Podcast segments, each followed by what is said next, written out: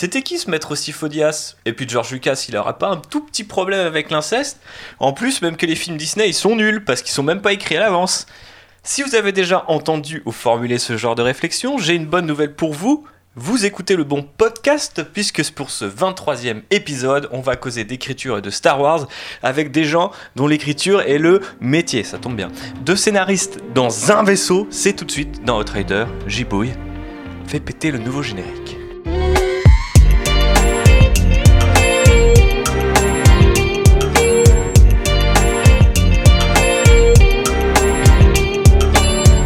Merci à Benji pour le générique, on en reparle à la fin du podcast, mais en attendant, vous pouvez déjà le follow sur Benji du 91. Et oui, ça c'est un pseudo, mesdames et messieurs, sur Twitter.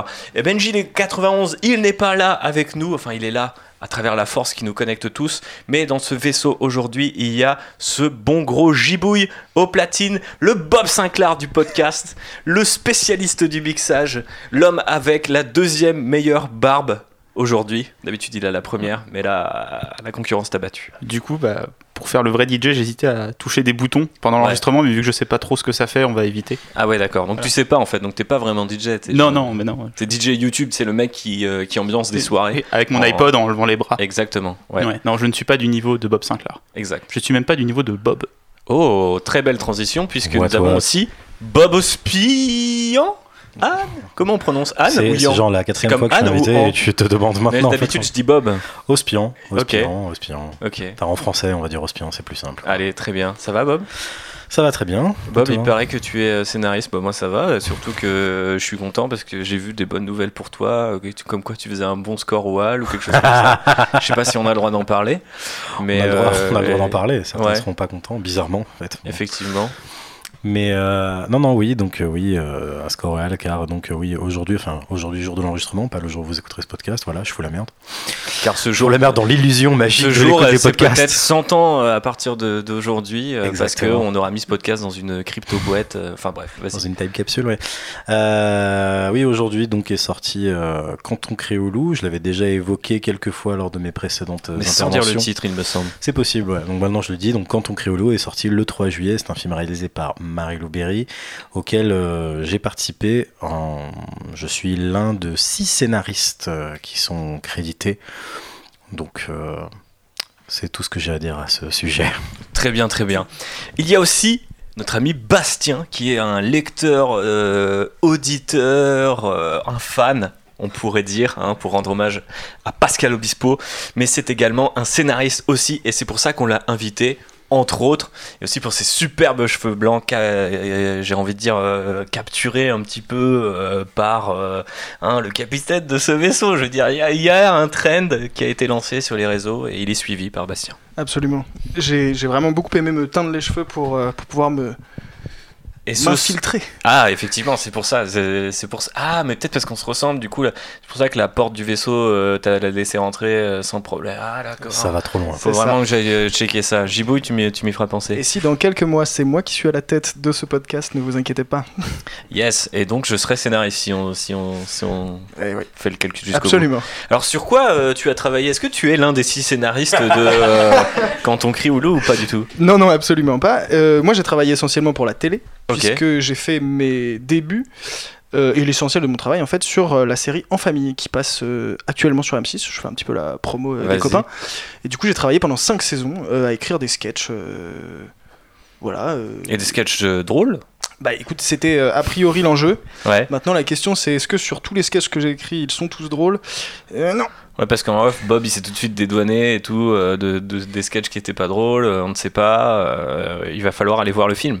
Exactement. Et pour le savoir, il faut aller voir le et film. Après, vous pouvez glisser dans mes DM et je vous dirai de quoi il retourne. Exactement, glisser dans les DM, on adore ça.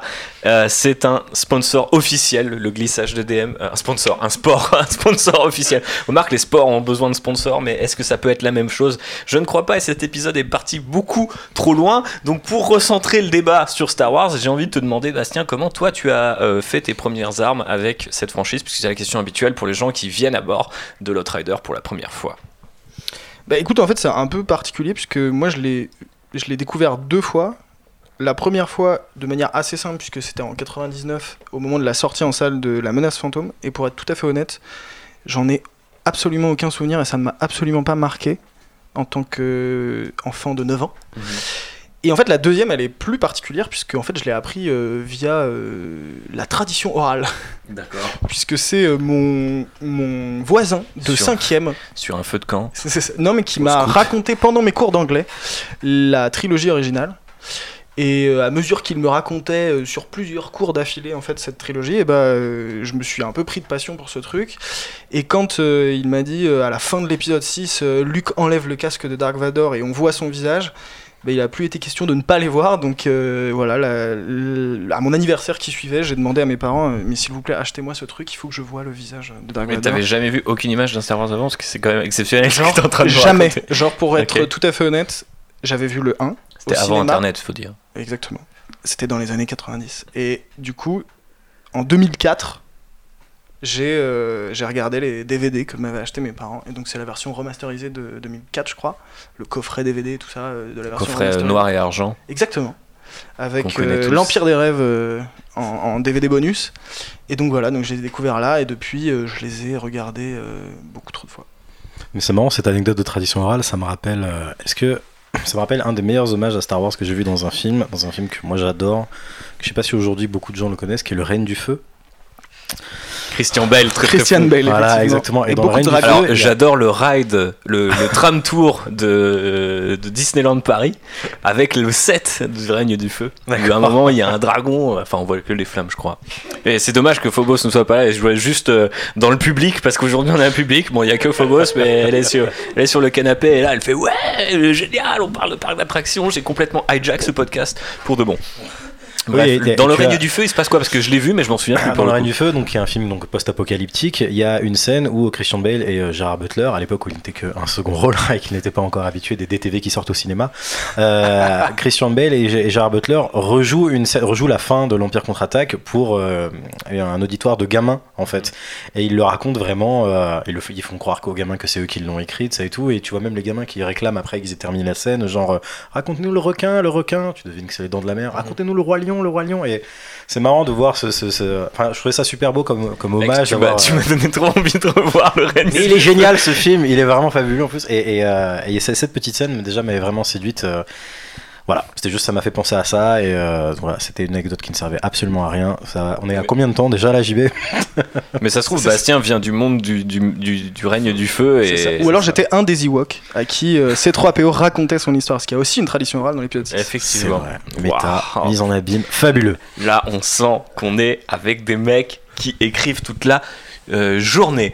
D'ailleurs, j'ai une question pour vous deux, euh, messieurs. Euh, mettons qu'on se passe, euh, qu'on passe dans un univers où aujourd'hui, là, tout de suite, maintenant, on vous propose d'écrire une trilogie Star Wars. Alors, quelle serait votre méthode? Je, je suis bien conscient de, de l'immensité de cette question et que vous pouvez sans doute en débattre, puisqu'on vient de voir qu'on a parlé à peu près 5 minutes du règne du feu dans un podcast qui parle Star Wars. J'imagine que vous pouvez envoyer l'artillerie lourde, mais si vous pouvez nous faire une petite réponse un peu, un peu technique, peut-être un peu courte sur comment vous vous approcheriez ce défi, ça serait super. Et Bob, t'as l'air chaud, donc j'ai envie de te passer euh, chaud comme euh, un dragon dans le règne du feu. Je sais pas, enfin, je vais répondre euh, même plus largement, pas forcément pour une trilogie Star Wars, mais une trilogie de, de, toute Trilogie, en quelle fait, qu'elle soit. Oui, quelle qu'elle La soit. trilogie À quand on crie au loup. Le loup, pu- Pas- euh, ne le parle loup pas. Cinematic Universe. Bientôt, oui, bientôt. euh, On crie aux dinosaures. tout cri, tout cool, tout loup va sortir. euh, tu vois. On crie Mais- Cthulhu. Non, non, oh Oh Ah là là, mais la magie naît, la poésie naît de nos, nos bafouillages. Euh, non, non, si donc on me demandait d'écrire une trilogie, donc si c'était vraiment une condition qui était euh, imposée voilà, dès le départ, euh, je te dirais que de manière générale, en tout cas pour moi, effectivement, j'ai plus ou moins besoin de savoir où je vais. Donc, euh, inévitablement, au départ, il n'y a qu'une idée. Il n'y a pas forcément une idée de ce que tu veux raconter euh, en tant que. euh, tu n'as pas forcément une idée de, thé- de thématique ou de propos. Tu as juste un pitch, un concept, une idée juste, même pour le dire vulgairement, une idée cool. Et à partir de là, tu commences à y réfléchir, tu vois ce que tu as envie de raconter, quelles vont être les thématiques, de quoi tu as envie de parler, à proprement parler, si je puis dire. Et inévitablement, si tu sais de quoi tu veux parler, tu dois quand même avoir un peu une idée, si je la joue vraiment en termes de, convention d'écriture, de l'arc, de l'arche, si on veut, de tes personnages ou donc de ton récit, donc de savoir plus ou moins où ça se termine. Si c'est une trilogie, tu dois avoir en tête. euh, Enfin, c'est pareil pour un film unique, c'est pareil pour une série, quel que soit le nombre de saisons. Tu sais quand même que tu vises un, but euh, ultime euh, en, en- fin de compte et tout. Et je, il y aurait forcément des, choses établies, tout comme quand tu fais un scénario ou un récit, tu penses euh, souvent en construction en trois actes. Bon là, c'est une construction en trois actes sur trois films, avec chacun, on pourra avoir leur construction en trois actes ou plus, hein, parce que tu peux écrire en quatre ou cinq actes selon, la manière dont tu divises les différentes charnières euh, d'un récit. Euh, mais je pense que j'aurais quand même besoin d'avoir le but final en tête. Je veux savoir c'est quoi la fin? Littéralement, souvent, à partir d'un certain temps de, brainstorming, euh, que ce soit tout seul ou avec un, ou plusieurs co-scénaristes, euh, j'ai souvent une image de fin, une idée d'une dernière scène, où est-ce que je veux en arriver, qu'est-ce que je veux raconter in fine, sur quel ressenti, sur quelle impression j'ai envie de laisser le, spectateur? Euh, et c'est à ça que je vais... c'est vers ça que je vais, que je vais construire mon, mon récit. Mais, mais bon, tu peux pas. je pense pas que je partirai sur l'écriture d'emblée de, euh, des- de trois synopsis complets de chacun des, des- trois films. Tu fais ton synopsis, euh, tu dis plus ou moins ce que va raconter ton histoire, tu fais ton synopsis du premier film, et après, bon, tu vois, enfin, je sais plus c'est quoi, il y a une citation, malheureusement, je suis très naze en citation, enfin, je connais qui, je connais les citations, je connais pas forcément leurs auteurs, mais euh, c'est écrire, c'est réécrire.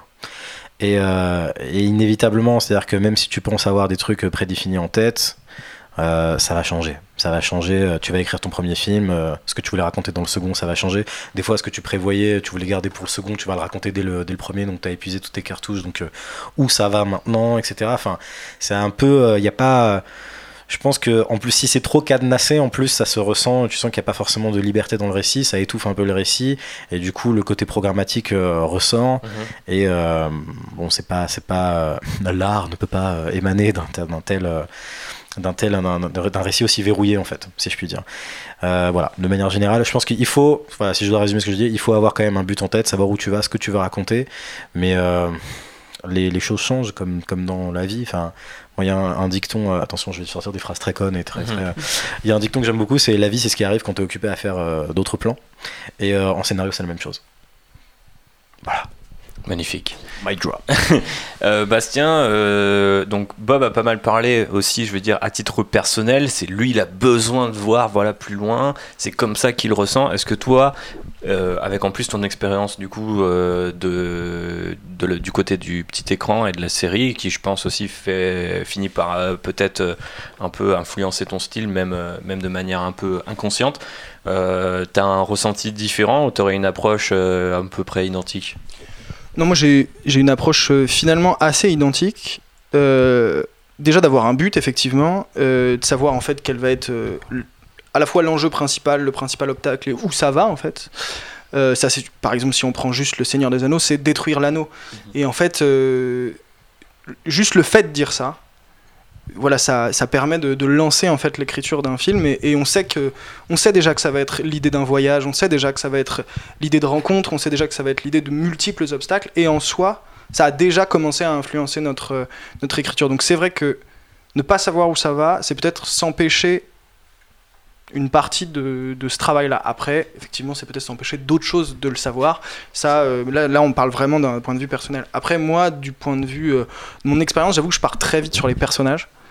Euh, déjà parce que j'ai besoin de les entendre dialoguer. Euh, c'est ce que je préfère écrire. Et en fait, euh, le parcours des personnages, l'arche narrative de chaque personnage, c'est le truc que je vais déterminer le plus rapidement possible. Euh, et donc, en fait, implicitement, ça va induire ensuite le thème du, film ou de la série ou du court métrage ou de la bande dessinée que je, que je vais écrire en fait. En, me disant voilà c'est l'histoire par exemple je, je sais pas je dis n'importe quoi d'une jeune fille qui doit grandir et apprendre à devenir adulte et bah implicitement voilà je je lance aussi mon euh, mon truc. Parfois c'est très flou comme ce que je viens de dire et puis parfois ça peut être euh, un peu plus précis. Après euh, comme Bob euh, a priori je suis plutôt contre l'idée de tout verrouiller. Déjà parce qu'en fait le processus d'écriture c'est hyper long c'est-à-dire que écrire en soi c'est long, écrire une trilogie c'est d'autant plus long. Donc ne pas se laisser la possibilité d'improviser, d'avoir d'autres influences sur le parcours. Si on prend par exemple là, la dernière trilogie Star Wars, c'est quasiment sur... euh, ça fait combien? Ça fait 6 ans Je crois que c'est 2014 le premier film, donc on peut même dire, ouais, voilà, il doit y avoir. 2015, euh, 2015, Voilà, donc ouais, ça fait évidemment, 6-7 ans. Disney a acheté, c'était Depuis 2012, 2012, ouais. Voilà, donc on peut se dire, voilà, ça fait depuis 2012, donc ça, fait, ça va faire 8 ans en fait qu'il y a de l'écriture en cours. Et on imagine que quelqu'un comme DJ Abrams, euh, quand il écrit le premier, il est nourri par ses influences du moment, ses influences passées évidemment, et entre-temps il en a d'autres. Et du coup, euh, ça serait dommage de tout verrouiller et de ne pas se laisser la possibilité en fait d'être euh, nourri en fait par, par la vie en fait. Enfin, genre c'est genre si t'as un enfant entre temps, ça peut amorcer d'autres choses. Si t'as, enfin voilà, le, le, le truc te nourrit quoi. Oui, c'est ça, c'est que ça prend excessivement du temps. C'est le fameux truc. En fait, en série télé, je me rappelle que je, m'étais jamais vraiment trop fait la réflexion, mais je me rappelle de euh, quand Aaron Sorkin a bossé sur euh, The Newsroom pour HBO, il disait que la grande différence avec, euh, avec les séries qu'il avait fait pour des, pour des networks, pour des RTN en gros, c'était que euh, il écrivait pas au fur et à mesure. C'est-à-dire que The Newsroom, il avait écrit les 10 épisodes. Ils ont tourné les 10 épisodes, ils ont été diffusés. Donc, euh, alors que les autres, vu que c'était des sé- séries network de 22, voire 24, 25, euh, parce que c'était souvent un peu variable, épisodes, euh, il y a des épisodes qui sont déjà en cours de diffusion que toi, tu es encore en train d'écrire, genre les derniers épisodes de la, dernier- derniers épisodes de la saison. Donc, inévitablement, tu réagis face à ce que tu vois. Je parle pas forcément de des réactions des téléspectateurs, mais tu réagis face à genre ah bah tiens là il y a un truc qui se passe entre deux personnages que ou entre deux comédiens que j'avais pas soupçonné et ça fonctionne du tonnerre, donc finalement je vais plutôt nourrir ça et ça guide ton écriture, ça informe ton écriture. Et sur Newsroom, du coup, il avait un peu bossé euh, dans, dans, dans un, dans, dans, un vacuum, quoi, tu vois, enfin il y avait personne pour lui, aucune influence, aucun truc extérieur, donc il a guidé son truc, il y a eu un feedback qui n'était pas forcément celui qu'il attendait, donc euh, il a constamment essayé de corriger certains trucs euh, par, par la suite, et je, pense que d'ailleurs ça a été le cas sur certains des Star Wars, on y reviendra après. Euh, mais donc oui voilà, comme le dit Bastien, euh, inévitablement, euh, vu le temps que ça prend, tu as forcément d'autres éléments qui vont venir euh, donc de ta propre vie ou de ce que tu vois, de comment, qu'est-ce qui fonctionne sur le, sur le papier, qu'est-ce qui fonctionne à l'écran, qu'est-ce qui fonctionne tout ça, et euh, tu peux pas, euh, rien n'est ancré- rien n'est gravé dans la pierre quoi. À moins effectivement d'avoir écrit tout à l'avance, comme ça peut être parfois le cas en BD où genre trois tomes sont écrits euh, avant, euh, avant même que le premier soit publié, et encore. Pourquoi à ce moment-là on a euh, une telle présence de cet argument qu'on a entendu en intro qui est que les films sont pas écrits à l'avance euh, que ce soit d'a- d'ailleurs euh, pour la trilogie Star Wars ou même d'autres franchises. Est-ce que vous pensez que ça vient simplement peut-être d'une méconnaissance du travail? Parce que on sait que les scénaristes et l'écriture de manière générale, surtout en France en fait, a un côté un peu oulala c'est mystique, faut pas en parler ou on connaît simplement pas ou peut-être que c'est juste en fait une forme de les gens auraient envie de savoir que tout a été planifié depuis le début parce que c'est plus sécurisant. Moi, j'ai l'impression que, bon, déjà, il y a une chose assez particulière avec l'audiovisuel et le cinéma, la série de manière générale, c'est que c'est le seul métier où tout le monde a un avis dessus, et du coup, euh, c'est ce qui est, euh, c'est c'est pas- très bien de dire ça, mais, euh, mais la vérité, c'est que euh, tout le monde a un avis dessus, mais en fait, personne ne sait exactement comment ça se passe à l'intérieur d'une production, à l'intérieur de d'une cellule de développement, ne serait-ce que ça, en fait. Donc ça, c'est la première chose, c'est qu'en fait, on a beaucoup de d'a priori et même d'idées reçues en fait sur le métier. Euh, la vérité, c'est que, euh, en tout cas, de l'expérience que j'en ai, euh, parfois c'est bien plus à l'arrache que qu'on ne l'imagine. Euh, et surtout, les trilogies qu'on a, moi j'ai l'impression que les trilogies qu'on a comme exemple aujourd'hui, avec un début, un milieu, une fin prévue, c'est essentiellement des adaptations littéraires. Et si on prend en fait des adaptations qui sont, euh, enfin des, des non-adaptations en fait, des films originaux, on se rend compte assez rapidement que le premier film a marché et donc on a déclenché la trilogie et la suite de films. Je pense que c'est le cas de, de Pirates des Caraïbes par exemple, c'est le cas de Matrix. Alors Matrix, il semblerait qu'ils aient bossé sur des synopsis et qu'ils avaient des idées, mais très clairement quand tu regardes les films aujourd'hui, tu sens quand même que tout ça a été nourri par diverses influences qui sont arrivées au début des années 2000, l'avènement d'Internet, enfin voilà. Il y a plein de choses qui ont nourri tout ça. Et donc en fait, finalement, moi j'avoue que personnellement, je vois assez peu de cas où une trilogie est écrite d'une traite qui n'est pas une adaptation littéraire. Parce que Le Seigneur des Anneaux, c'est un cas euh, très particulier. encore plus particulier sur nos anneaux parce que techniquement je crois que c'est même un seul récit divisé en trois par l'éditeur mais euh, non c'est euh, ou alors quand ce ne sont pas des adaptations littéraires directes ça peut être des adaptations d'un matériau par exemple euh, l'exemple qui me vient souvent en tête parce que c'était un, un exemple qui est, qui revenait souvent dans les critiques à l'époque de ces films-là, enfin un argument, celui que tu présentes qui était souvent, euh, mais à l'inverse, dans les critiques, c'était sur les euh, Amazing Spider-Man. Les Amazing Spider-Man euh, n'adaptent pas à proprement parler une histoire, un arc de, de, la BD. Donc évidemment le deuxième euh, s'attaque à Gwen Stacy, tout ça, mais il n'y a pas vraiment, il y a de l'origine story dans le premier, mais on n'est pas dans l'adaptation littérale d'un d'une histoire en particulier. Et, et inévitablement, avec le succès de Marvel à côté, et encore à l'époque, Marvel n'était même pas encore le mastodonte qu'il est aujourd'hui. Marvel, MCU, Marvel Cinematic Oui, le MCU, pardon. Euh, l'idée était. Euh, d'ailleurs, à la base, quand ils ont l'idée du reboot d'Amazing Spider-Man, ça devait être un reboot à 60 millions de dollars, qui devait être un truc pas cher, qui devait essayer de séduire le public de Twilight. C'est pour ça qu'on retournait au lycée, c'était davantage mm. axé sur les amourettes, tout ça. C'est pour ça qu'ils prennent Mark Webb. Et finalement, ça s'est retransformé en blockbuster. Genre, non, non, non, on veut refaire du blockbuster, tout ça. Et, euh, et, en fait, tout le monde a voulu se lancer dans, dans, dans, la, dans la, construction d'univers. Euh, je parle même pas encore d'univers partagé, mais déjà juste d'univers en soi dans, les films. Et tu sens qu'il y avait quand même beaucoup de euh, une écriture avec des implants pour les futurs films, mm-hmm. de, de, voilà, de, de, planter les graines, ça et tout. Et ça se voyait tellement que, euh, que des, que des trucs étaient gardés sous la pédale, que des trucs étaient trop programmatiques, que vraiment les choses étaient implantées pour la suite, que c'était c'était pas des films à part entière. Il y avait vraiment euh, et, moi d'ailleurs c'est un des trucs qui me gêne. Enfin on va pas commencer à partir dans les critiques sur les Marvel, mais euh, ils ont réussi et c'est à la fois leur qualité et leur défaut à avoir une logique sérielle dans leur écriture et euh, mais bon, voilà, qui fait que tu as souvent parfois l'impression de regarder des films un peu inconséquents qui font office de films de transition entre, mmh. entre deux films. Et en fait, tout finalement fait un peu film de transition. Enfin, parce qu'il n'y a pas de vrai. Euh, il n'y a pas de vraie finalité, genre même Endgame finalement n'est pas une véritable finalité. Et euh, pour revenir au truc, c'est il n'y a, y a, y a, pas vraiment de, de, de, de règles, c'est juste encore une fois il faut, il faut que chaque film, même si tu veux raconter une histoire qui va couvrir trois films, ou plusieurs, ou quatre, ou cinq, ou deux, ou quoi que ce soit, euh, il faut que chacun soit quand même indépendant. Il faut quand même, faut pas laisser le, spectateur sur, euh, parce que c'est pas de la série. Et j'aurais même tendance à dire que même sur une saison de série, tu ne dois pas être frustrant, tu ne dois pas euh, ne rien conclure et juste dire bon bah l'histoire est pas terminée, tu regardes la saison 2 quoi. il faut réussir à construire un récit qui soit indépendant, entier, complet, qui raconte quelque chose. Il faut que l'arc de ton ou de tes personnages puisse effectivement avoir une logique cohérente sur trois films, mais il faut quand même qu'il ait un arc sur le premier. Enfin, faut pas qu'on ait l'impression que tu as regardé un film pour rien, que tu as ou c'est pareil en, en, littérature, en, BD, euh, t'as pas l'impression d'avoir euh, lu ou vu, euh, expérimenté un récit qui ne qui ne t'amène rien, qui n'a pas de voilà, qui n'a pas de propos, qui n'a pas de finalité, qui n'a pas où est-ce que ça va tout ça quoi. Où est-ce que ça va? Mais c'est d'ailleurs assez désagréable quand euh, le film n'est pas fini. Enfin, moi, je, prends un exemple très très bête. Moi, je me souviens avoir vu, euh, je crois que Constance les aime beaucoup, mais Pirates des Caraïbes 2 au cinéma. Et je me souviens que le cliffhanger de fin m'avait horrifié. quoi. J'étais vraiment en train de me dire, mais c'est devenu une série, ce gars qui saute dans un kraken. Et en fait, on ne saura jamais dans quel état il est. Et moi, j'étais là en train de me dire, mais les gars, c'est pas une fin de personnage, c'est même pas une fin d'arche.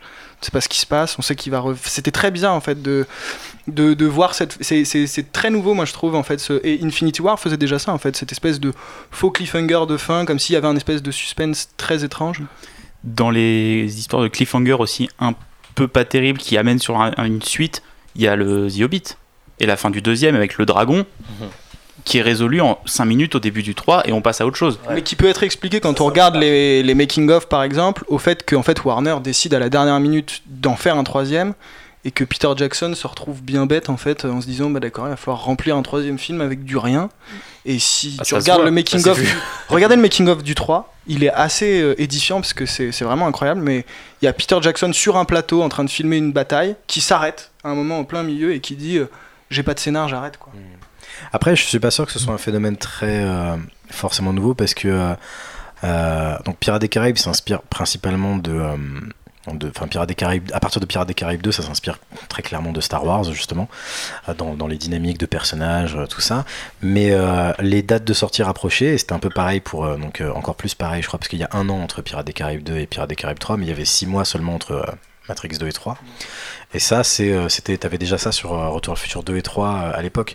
Et pour le coup, Retour au futur 2, qui est un de mes films préférés ever en plus, se termine vraiment sur un peu un cliffhanger de bataille. Cela dit, il y a une vraie finalité. Mais c'est une ouverture en fait. Oui, oui, plus qu'un cliffhanger en fait, c'est genre potentiel. Un peu mais je crois que là aussi à la base c'était ouais, mais je crois qu'à la base c'était quand même censé être une seule suite et ils sont ils ont vu qu'ils avaient de quoi faire ils l'ont vu très en amont c'est pas un truc qui se passe au moment effectivement Star Wars fait aussi ça avec le 7 où finalement on est sur un cliffhanger mais la Je c'est même trajectoire des au 5 en personnages. fait où effectivement euh, mais après justement La Star Wars c'est tellement particulier enfin comme tu dis parce que Star Wars du coup n'est pas une adaptation et je vais revenir effectivement à ce que tu disais tout à l'heure quand, euh, quand effectivement il lance un film et que du coup euh, le film qui est un film euh, original et que le film cartonne et qu'il décide de lancer une suite et donc inévitablement une trilogie et aujourd'hui plus hein, j'ai l'impression qu'il n'y a plus de règles j'ai l'impression que c'est fini le temps des trilogies vu que là on va avoir genre John Wick 4 on a on a eu 8 Fast and Furious, qui est une des vrai. licences les plus fascinantes, euh, ah, juste en termes de, cinq de- de Pirates des longévité. De... Ouais, 5 Pirates des Caraïbes. On a, on a, on a 8 Fast and Furious, un spin-off qui sort et le 9 est prévu. Enfin, Ouais. Donc, euh, bon, après, là, on n'est pas dans des films à. On n'est pas vraiment dans des films à univers où du coup tu pars du principe qu'il va y avoir une histoire close, euh, tout ça, c'est vraiment genre. Ouais. Qu'est-ce qu'on va faire avec des bagnoles maintenant? Dans le même style, combien de prequels à Alien? Oui, oui, oui, oui, mais là c'est encore plus particulier. Là c'est un peu, euh, pas exactement comme George Lucas, mais là c'est un créateur qui a récupéré les clés et qui fait juste n'importe quoi avec la bagnole. Mais euh, Mais pour en revenir juste au fait d'écrire en fait euh, ou pas d'un coup, en fait j'ai l'impression que c'est un procès qui est très très récent. C'est une question que les spectateurs ne se posaient pas par exemple dans les années 80 sur les Indiana Jones qui sont des films qui sont très indépendants. Mais c'est des questions qui se posaient pas sur les Aliens pareil, même sur les Retours vers le futur que tu cites. Euh, moi je me suis posé la question, comme c'est quand même très très récent, je me suis demandé si c'était pas lié au fait que c'était Gigi qui écrivait et du coup que c'était pas un procès à Lost.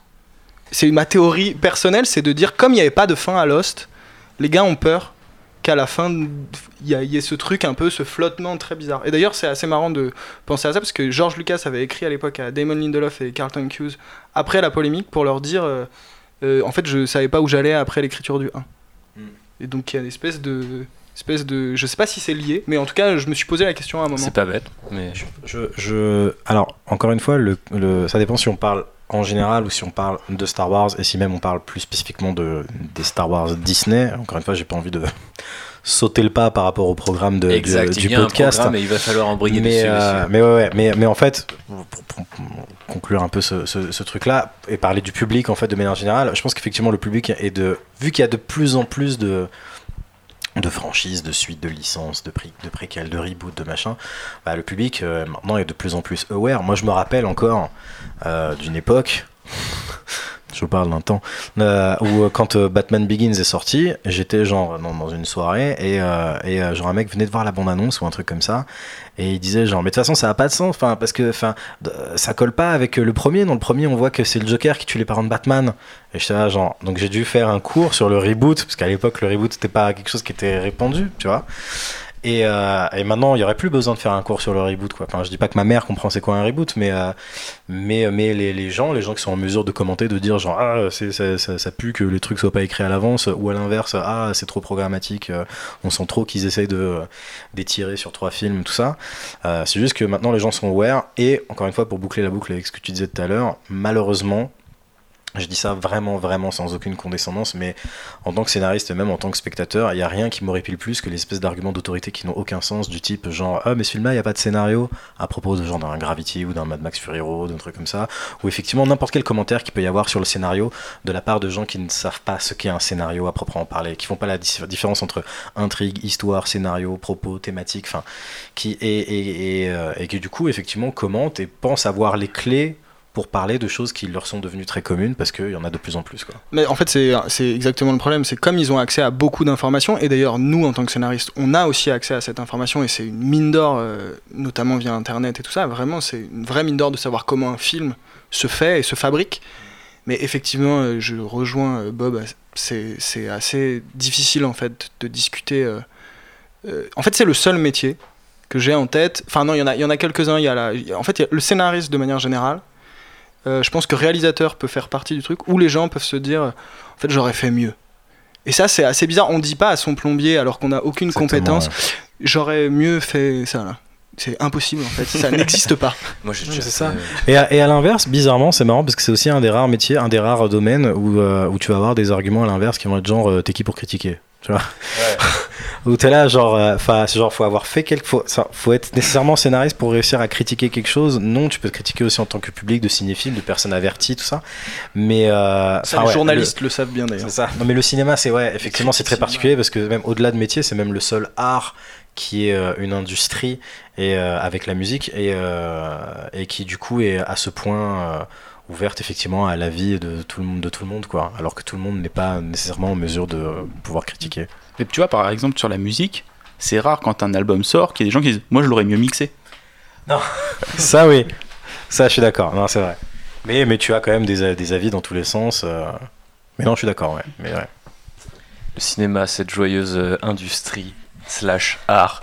Et euh, revenons peut-être un peu, un peu sur la planète euh, Star Wars, j'ai envie de dire, euh, avec la trilogie. Alors, euh, la façon dont j'ai construit ce podcast, pour ceux qui et celles qui nous écoutent encore après cette, après ce, ce- cette excellente Barber tout le monde. introspection. Non, je pense que pour les gens, alors, moi personnellement, je suis fasciné. Je fais ce podcast. Je suis désolé pour ceux qui nous écoutent, mais avant tout pour moi. Je pense que c'est aussi comme ça que on, on rend les choses intéressantes et passionnantes. Donc, on va continuer sur ce, sur ce créneau. Désolé si vous êtes déjà saoulé. On, on, fait que commencer, puisque bah, je voulais parler de la trilogie euh, Star Wars. La première, celle de George Lucas. Euh, elles sont toutes celles de George Lucas quelque part, mais bon, d'une manière assez différente. Euh, bon, on sait qu'il y a eu énormément de brouillons de Lucas. Je vais passer cette question-là pour vous dire que c'est le processus classique, puisque de toute façon, comme tu l'as dit, Bob, euh, écrire c'est réécrire. Euh, il y a énormément de gens, notamment César dans l'hommage collatéral où je suis, donc je fais ma propre pub, mais pour un collègue, où on revient sur les différents scénarios de Star Wars. Il y en a même qui ont été adaptés en BD, que vous pouvez trouver encore chez Delcourt en France. Donc il y a énormément de choses là-dessus. Euh, mais il y a un truc qui est quand même assez intéressant, c'est que le film Star Wars ressemble à aucun de ces scénarios qui euh, pouvaient parfois être très, loupo- très loufoques ou être en fait euh, ce qu'on peut considérer comme un mix entre la prélogie ou la trilogie avec euh, des générales Windy, des générales Kenobi, Kashyyyk, se battre sur une planète, mais en fait c'est une planète slash une étoile noire en même temps. Enfin beaucoup de choses qui ensuite font leur apparition dans les films précédents. Alors en off, on parlait de ouais, j'ai plus d'idées sur tel truc, alors du coup, il va falloir que je trouve des idées sur le deuxième projet. Est-ce que ça aussi, c'est un processus classique ou est-ce que c'est. euh, parce que là aussi, il y a un côté un peu. euh, flippant de nos jours parce qu'avec internet on va apprendre que Abrams avait telle idée sur les reines puis après il va revenir et là on est là ah ouais trop bien il va enfin leur donner une backstory alors que ça se trouve c'était jamais prévu ou que il laissait la porte ouverte à quelqu'un d'autre donc euh, est-ce que vous vous pensez que ça fait un peu partie de l'ADN Star Wars ce côté un peu mystérieux tu vois tu balances tu crées du lore quelque part à l'écran sans vraiment savoir ce qui se passe derrière et après c'est euh, aux encyclopédies de, de Pablo Hidalgo de, de, raccrocher les wagons Bah, si on prend juste le cas Star Wars, par exemple, il y avait euh, effectivement un Mace Windy euh, dans les premiers scripts. Et au final, on se rend compte que une trilogie plus tard, George Lucas le réutilise en fait, d'une autre manière. Enfin, plus ou moins Est-ce que c'est juste le nom qu'il réutilise ou c'était Il vraiment le réutilise même le, nom et c'était un Jedi Bendu. Donc euh, Ouais. le deux ont été séparés pour euh, faire deux entités euh, un peu différentes. Mais en gros, on se rend compte hashtag Beddoug combat sur les réseaux sociaux Et il y, a, euh, il y a du recyclage en fait. euh, et en fait, quand une idée est mise de côté, il y a du recyclage. Mais je crois en fait que c'est. euh, c'est presque intrinsèque au, au scénario en lui-même en tant qu'objet en fait. Parce que le scénario, ça a pas vocation à être une œuvre littéraire en fait. Ça a pas vocation à être un bouquin. Ça a pas vocation à être dans une bibliothèque. euh, à part euh, pour les gars que ça intéresse vraiment. Et en fait, ça a vocation à être un outil pour une équipe technique derrière et des monteurs derrière qui sont en fait deux phases d'écriture euh, différentes. Et donc, à partir de là, effectivement, le film peut être complètement différent. Et, et je, voilà, je veux pas non plus. Euh, pardon, anticiper en fait les, les, le- pardon, je ne l'ai plus, mais le bill, enfin le, le- programme. le programme, pardon, je ne sais pas pourquoi ce mot ne me vient pas, mais en gros, euh, on sait que voilà, assez régulièrement, un film est réécrit au tournage euh, à cause des moyens, à cause des comédiens, à cause, en fait, de, de- de plein de processus très très divers. Euh, C'est pas tellement la thématique du podcast, mais il y en a beaucoup, et euh, et aussi au montage. Et en l'occurrence pour Star Wars, on sait que euh, la compagne de George Lucas, Marcia Lucas, a énormément réécrit le film, à la fois déjà au niveau du scénario, puisqu'en fait, elle s'est tapé quand même bon nombre de versions avant et elle a dû, elle a dû à mon avis donner son avis sur plein de trucs. Et après au montage. Donc en fait, c'est pas tellement étonnant que le film ne ressemble finalement pas à l'objet euh, d'origine, quoi. Puis Comme tu dis, en plus, quand tu es en train d'écrire des univers qui sont aussi vastes, aussi, euh, riche, euh, il est inévitable en fait qu'à un moment donné, bon, tu es obligé de couper un endroit et que tes idées que tu avais abandonnées, bah, tu les recycles ailleurs, surtout si c'est le même univers. Tu peux même carrément, des fois il y a des gens qui les recyclent dans d'autres films, tu vois, enfin, ils sont pas liés. Donc là, inévitablement, oui. euh, Mais après, moi je dois avouer que justement, euh, parce que comme le dit très bien Bastien, le scénario n'est pas vraiment, un... c'est un document un peu bâtard qui est pas vraiment fait pour être lu, mais qui est fait pour être retranscrit. Euh, je n'ai jamais lu aucun des scénarios de Star Wars et donc ça ressemble à ce point pas du tout où effectivement c'est juste une question de quand tu regardes le film effectivement tu te dis genre ok ils ont jarté euh, la moitié des scènes au montage ou c'est euh, et au Bah, en ou- fait, t'as un peu l'impression que parfois ils sont revenus à une version qui est, euh, pour le coup, euh, on parlait de tradition orale, mais il y a ce côté un peu, ah merde, j'ai écrit telle version de Star Wars. De toute façon, je pense pas qu'on puisse. Je crois qu'il y a- il y a des gens qui ont identi- identifié entre 6 et 8 versions qui sont vraiment différentes et pas juste des micro-brouillons, notamment avec les making-of de Etc. Mais je veux dire. En plus, le tournage de Star Wars lui-même, le premier film ayant été affecté par euh, notamment les conditions climatiques en Tunisie, etc. Enfin, à peu près tout a joué contre Lucas et ce qui se passait. Donc, euh, c'est normal que ça ressemble pas forcément au, scénario. Mais si on veut prendre l'exemple entre guillemets inverse avec un scénario qui, qui est pour le coup radicalement différent, mais qui va se retrouver par bout parce qu'il a été complètement réécrit ou en tout cas réinterprété, on peut passer directement à l'Empire contre-attaque. Euh, qui euh, en fait à l'époque euh, s'appelait Star Wars 2 et George Lucas qui voulait la mettre jusqu'au fond à la Fox s'est dit ok je vais je vais rester je vais rester sur la production et puis en fait gérer ce projet là mais il me faut quelqu'un qui réalise et quelqu'un qui écrit. Et donc il a commissionné cette autrice de science-fiction qui à l'époque était donc ouais Leigh Brackett qui du coup était super connue du côté de la science-fiction pulp dans des trucs très légers surtout portés sur la romance et la enfin ce qu'on pourrait presque appeler aujourd'hui de l'urban fantasy Euh, et euh, du coup pour écrire Star Wars un Star Wars où Vador a un château une idée qui a été reprise dans Rogue One donc pas- on parlait de recyclage mais euh, rien ne se perd tout se transforme Exactement, mais, qui, a une, qui, a une- qui a un triangle amoureux beaucoup plus prononcé, euh, qui a une planète haute où en fait la bataille contre euh, les, enfin entre les rebelles elle se fait pas euh, face au, enfin se fait pas face à l'empire, mais à des créatures, euh, où je sais plus si c'est Han Solo ou Leia, je crois que c'est Han Solo doit convaincre. Euh, genre une espèce de d'oncle qui est euh, euh, maître de la guilde des Ah, transports de rejoindre ouais c'est ça Mm. euh, genre D'ailleurs, un truc qui est plus ou moins mentionné dans Solo, dans le fait que son père travaillait, il était, enfin, il y a une espèce de truc assez bizarre sur la, la question du père dans Solo, et puis du coup, il y a cette idée-là qu'il était chef de la guilde de transport. Alors, euh, si euh, il protège l'Alliance rebelle, ça leur permettra de bouger, de trouver une nouvelle base. Bref, on est dans un tout autre délire, et euh, on voit du coup qu'arrive avec chaque scénario aussi euh, l'auteur qui a derrière et que quelqu'un qui s'approprie euh, Star Wars qui devient un, hit un peu instantané en, en 77 Euh, donc euh, Leigh Brackett il me semble qu'elle est morte en 78 donc en fait elle a écrit tout juste après c'est ce qui a fait qu'il a dû avoir besoin d'un autre scénariste même s'il aurait peut-être eu besoin d'un autre scénariste qui fut donc le, Lawrence Kasdan qui avait déjà été embauché sur le premier Indiana Jones est-ce que euh, vous, vous comprenez ça quelque part? Parce que moi, aujourd'hui, je vois les headlines en mode, euh, tu vois, c'est- Star Wars, c'est c'est né en 2017.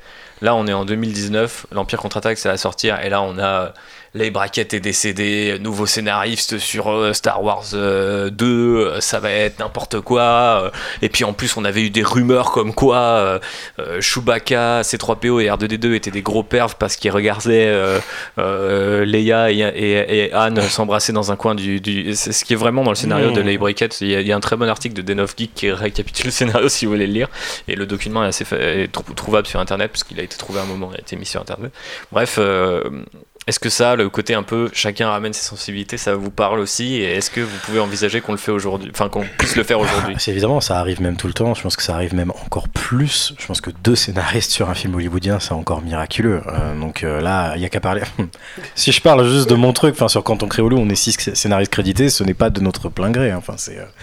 euh, je me suis pas fait débarquer moi, par exemple, mais effectivement, on avait travaillé à la base avec. je travaillais avec mon co-scénariste Daniel Brunet Et Nicolas Barry qui était à l'idée originale hein, et donc qui, et qui produisait, donc il écrivait avec nous. Ensuite, ils sont partis en financement, ils ont trouvé du financement, ils ont appelé à, du coup, quand ils ont trouvé une coproduction, la coproduction a fait intervenir, enfin, voulait qu'il y ait un autre scénariste, il y a un autre scénariste qui est intervenu. Après, comme ils n'étaient pas super contents de cette version, ils m'ont rappelé sur ça, sur, pour que je vienne un peu en garant de l'ancienne version, mais pour trouver un compromis, etc. Puis à un moment donné, moi j'ai dit, genre, je suis arrivé au bout de ce que je peux faire sur ce projet. Ils ont pris une autre personne, et puis après, il y a Marie-Lou Berry qui a remplacé le réalisateur initial, donc elle a fait une passe aussi. Enfin, de toute façon, il n'y a pas deux affaires de, de scénarios pareils. Hein. Tu as des scénarios au contraire où tu entends des histoires du style genre, ouais, Alan Ball, euh, il a écrit American Beauty et le scénario, il n'a pas changé d'une ligne euh, entre le moment où il a été proposé au prod et le moment où, le, film est sorti, quoi, tu vois. Et ça arrive. Enfin, je pense que c'est un cas d'une rareté. Euh, Immense. ouais, exactement. Mais c'est juste que, comme tu le dis, aujourd'hui, c'est un peu comme ce qu'on disait tout à l'heure, aujourd'hui, les gens sont au courant. Aujourd'hui, on, suit tout ça, on suit le processus de création. Alors, on on, nous, euh, les, les, les, les, geeks, les gens qui suivent l'actualité ciné, les qui font les podcasts. Exactement, les meilleurs. euh, le grand public, euh, pas, pas, pas forcément, et le grand public ne le grand public se limitera à dire genre il n'y a pas de scénario ou le scénario est pourri, mais euh, je, je pense pas que ce soit étonnant. C'est même au contraire aujourd'hui, c'est même exacerbé. Hein. Il n'y a qu'à regarder combien de réalisateurs et de scénaristes se sont succédés sur Flash là. donc non, c'est pas, c'est pas, c'est pas étonnant et, et c'est pas forcément mal. Là en plus, pour le coup, c'est un cas de force majeure. Euh, braquette, elle est morte. Euh, fallait bien quelqu'un pour terminer le script de toute manière. Bah, du coup, elle avait terminé. Hein, enfin, je veux dire, s'ils n'étaient pas satisfaits, il fallait quelqu'un pour le reprendre, que ce soit Lucas lui-même ou quelqu'un d'autre. Et. Euh, et c'est le meilleur exemple de montrer qu'un scénario peut évoluer pour le, pour le, pour le mieux et qu'une réécriture n'est pas forcément, voilà, est pas forcément un mal. Enfin, tu peux avoir voilà, quelqu'un qui arrive avec un autre regard, un regard frais, qui va te faire une idée de ouf. voilà. Et eh, si, Vador, c'était le père de. Oui, c'est qui était totalement absent de, par ailleurs euh, du, scénario de. Et comme on dit, uh, the rest is history, quoi, tu vois. Et voilà. Bah... Bastien euh, non, non, mais je suis assez d'accord en fait avec ce que tu viens de dire. En fait, je pense que le, la chose essentielle à rappeler, en fait, c'est que le scénario finalement, c'est qu'un minuscule. Euh, euh, c'est une minuscule étape du process en fait. Derrière, il y a la prod, il y a le enfin, avant il y a la prod, il y a le développement, ensuite il y a re de la prod, ensuite il y a de la réa, ensuite il y a des recherches de financement. Enfin, tout peut potentiellement euh, donner une modification de scénario en fait. Donc à partir de là, c'est très difficile de, de comment dire de définir en fait un, un archétype en fait, un, un process euh, parfait. C'est-à-dire que euh, quand on prend par exemple le cas de, de, de, l'arme fatale par exemple, si je prends les armes fatales, il y a eu, il y a eu énormément de, scénaristes sur le 2 sur, et, et, sur, et, et voilà. Et alors, moi j'ai quand même l'impression que c'était plutôt moins bien, mais voilà, il y a ce truc-là. Et, paradoxalement, sur plein d'autres euh, films, c'est pas le cas. Euh, euh, si on prend par exemple Rogue One, juste, le résultat, ça se voit quasiment pas à l'écran, en tout cas à mon sens, tu vois. Donc il y a une espèce de je, pense qu'en fait, euh, encore une fois, le scénario est tellement influencé par tout ce qui se passe en dehors que. Oui, c'est ça. S'il n'y avait pas eu toutes les infos sur Rogue One, sur les rumeurs, les machins, le réalisateur remplacé, le réalisateur pas remplacé, bah, qu'est-ce qui était tourné. Si voilà, si les, si les bandes annonces n'étaient pas sorties et que du coup il n'y avait pas des compiles de plans absents du film, ça et tout, qui aurait pu dire genre oulala, on sent en voyant le film. Il y a des films où tu sens les problèmes ah d'écriture, mais est-ce que sur Rogue One ça se serait senti ou sur d'autres films? Parce qu'effectivement, je pense que pour chaque Rogue One, il y a, il y a ah, 10 autres projets dont, tu sais pas, il y a, la des problèmes dessus et tout. Enfin, euh, oui, mais pour le coup, celui-là aussi, on en a entendu parler. Mais maintenant, maintenant c'est de. En fait, euh, on, se posait cette question avec des potes, on était là, genre, est-ce qu'il y a de plus en plus de cas où les réalisateurs sont remplacés ou c'est juste qu'on est de plus en plus au courant, en fait, tout simplement Et je pense qu'effectivement, c'est juste qu'on est juste de, plus en plus au courant. Euh, bah, si on prend par exemple, ne serait-ce que, je pense, l'épisode 6, c'était a priori le réal de l'épisode 5 qui devait le faire, il s'est fait il s'est fait, il s'est fait balancer pour euh, le professeur, je crois, de George Lucas. Et voilà, enfin genre, mais à l'époque personne ne l'a su, on l'a su après, ça fait partie de l'histoire. George Lucas c'est Erwin Kashner, donc c'est le réalisateur du 5, qui a été remplacé ah, par Richard Marquand sur le retour. Richard Marquand, c'est ça, qui avait fait. Euh... Euh, pas grand chose. Ouais, c'est ça. Ce qui, se... qui est le, Colin Trevorrow de son époque. Oh, elle est belle. Peut-être même pas. Ce sel. Mais du coup, pour revenir à ce qu'on disait tout à l'heure, et sur le fait que il faut avoir en tête un arc et euh, au moins visualiser, comme tu disais, euh, une fin Bob.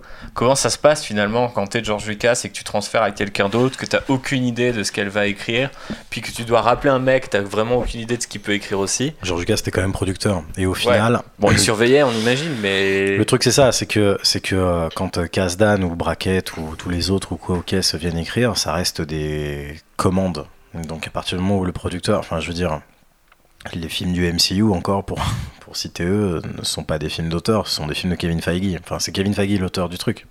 Ce Feige est comme les brocolis sur les James Bond, ce sont pas des films qui témoignent d'une un peu plus maintenant, ils essayent de faire des choix plus intéressants ce ne sont pas des films qui témoignent euh, de la patte d'un auteur à la réalisation euh, ou même au, scénario. Et donc, euh, je pense que je trouve que Kari Fukunaga qui joue à la PlayStation au les a tourner, je trouve que c'est dans l'esprit. Comme je dis, maintenant ils essaient de prendre des mecs avec un peu plus de, de personnalité.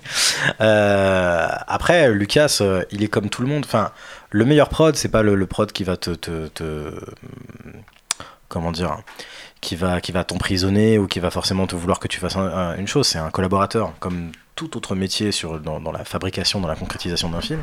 C'est quelqu'un avec qui tu vas travailler, c'est quelqu'un avec qui tu vas échanger des idées. Dans le meilleur des cas, en principe, idéalement, c'est ça un producteur.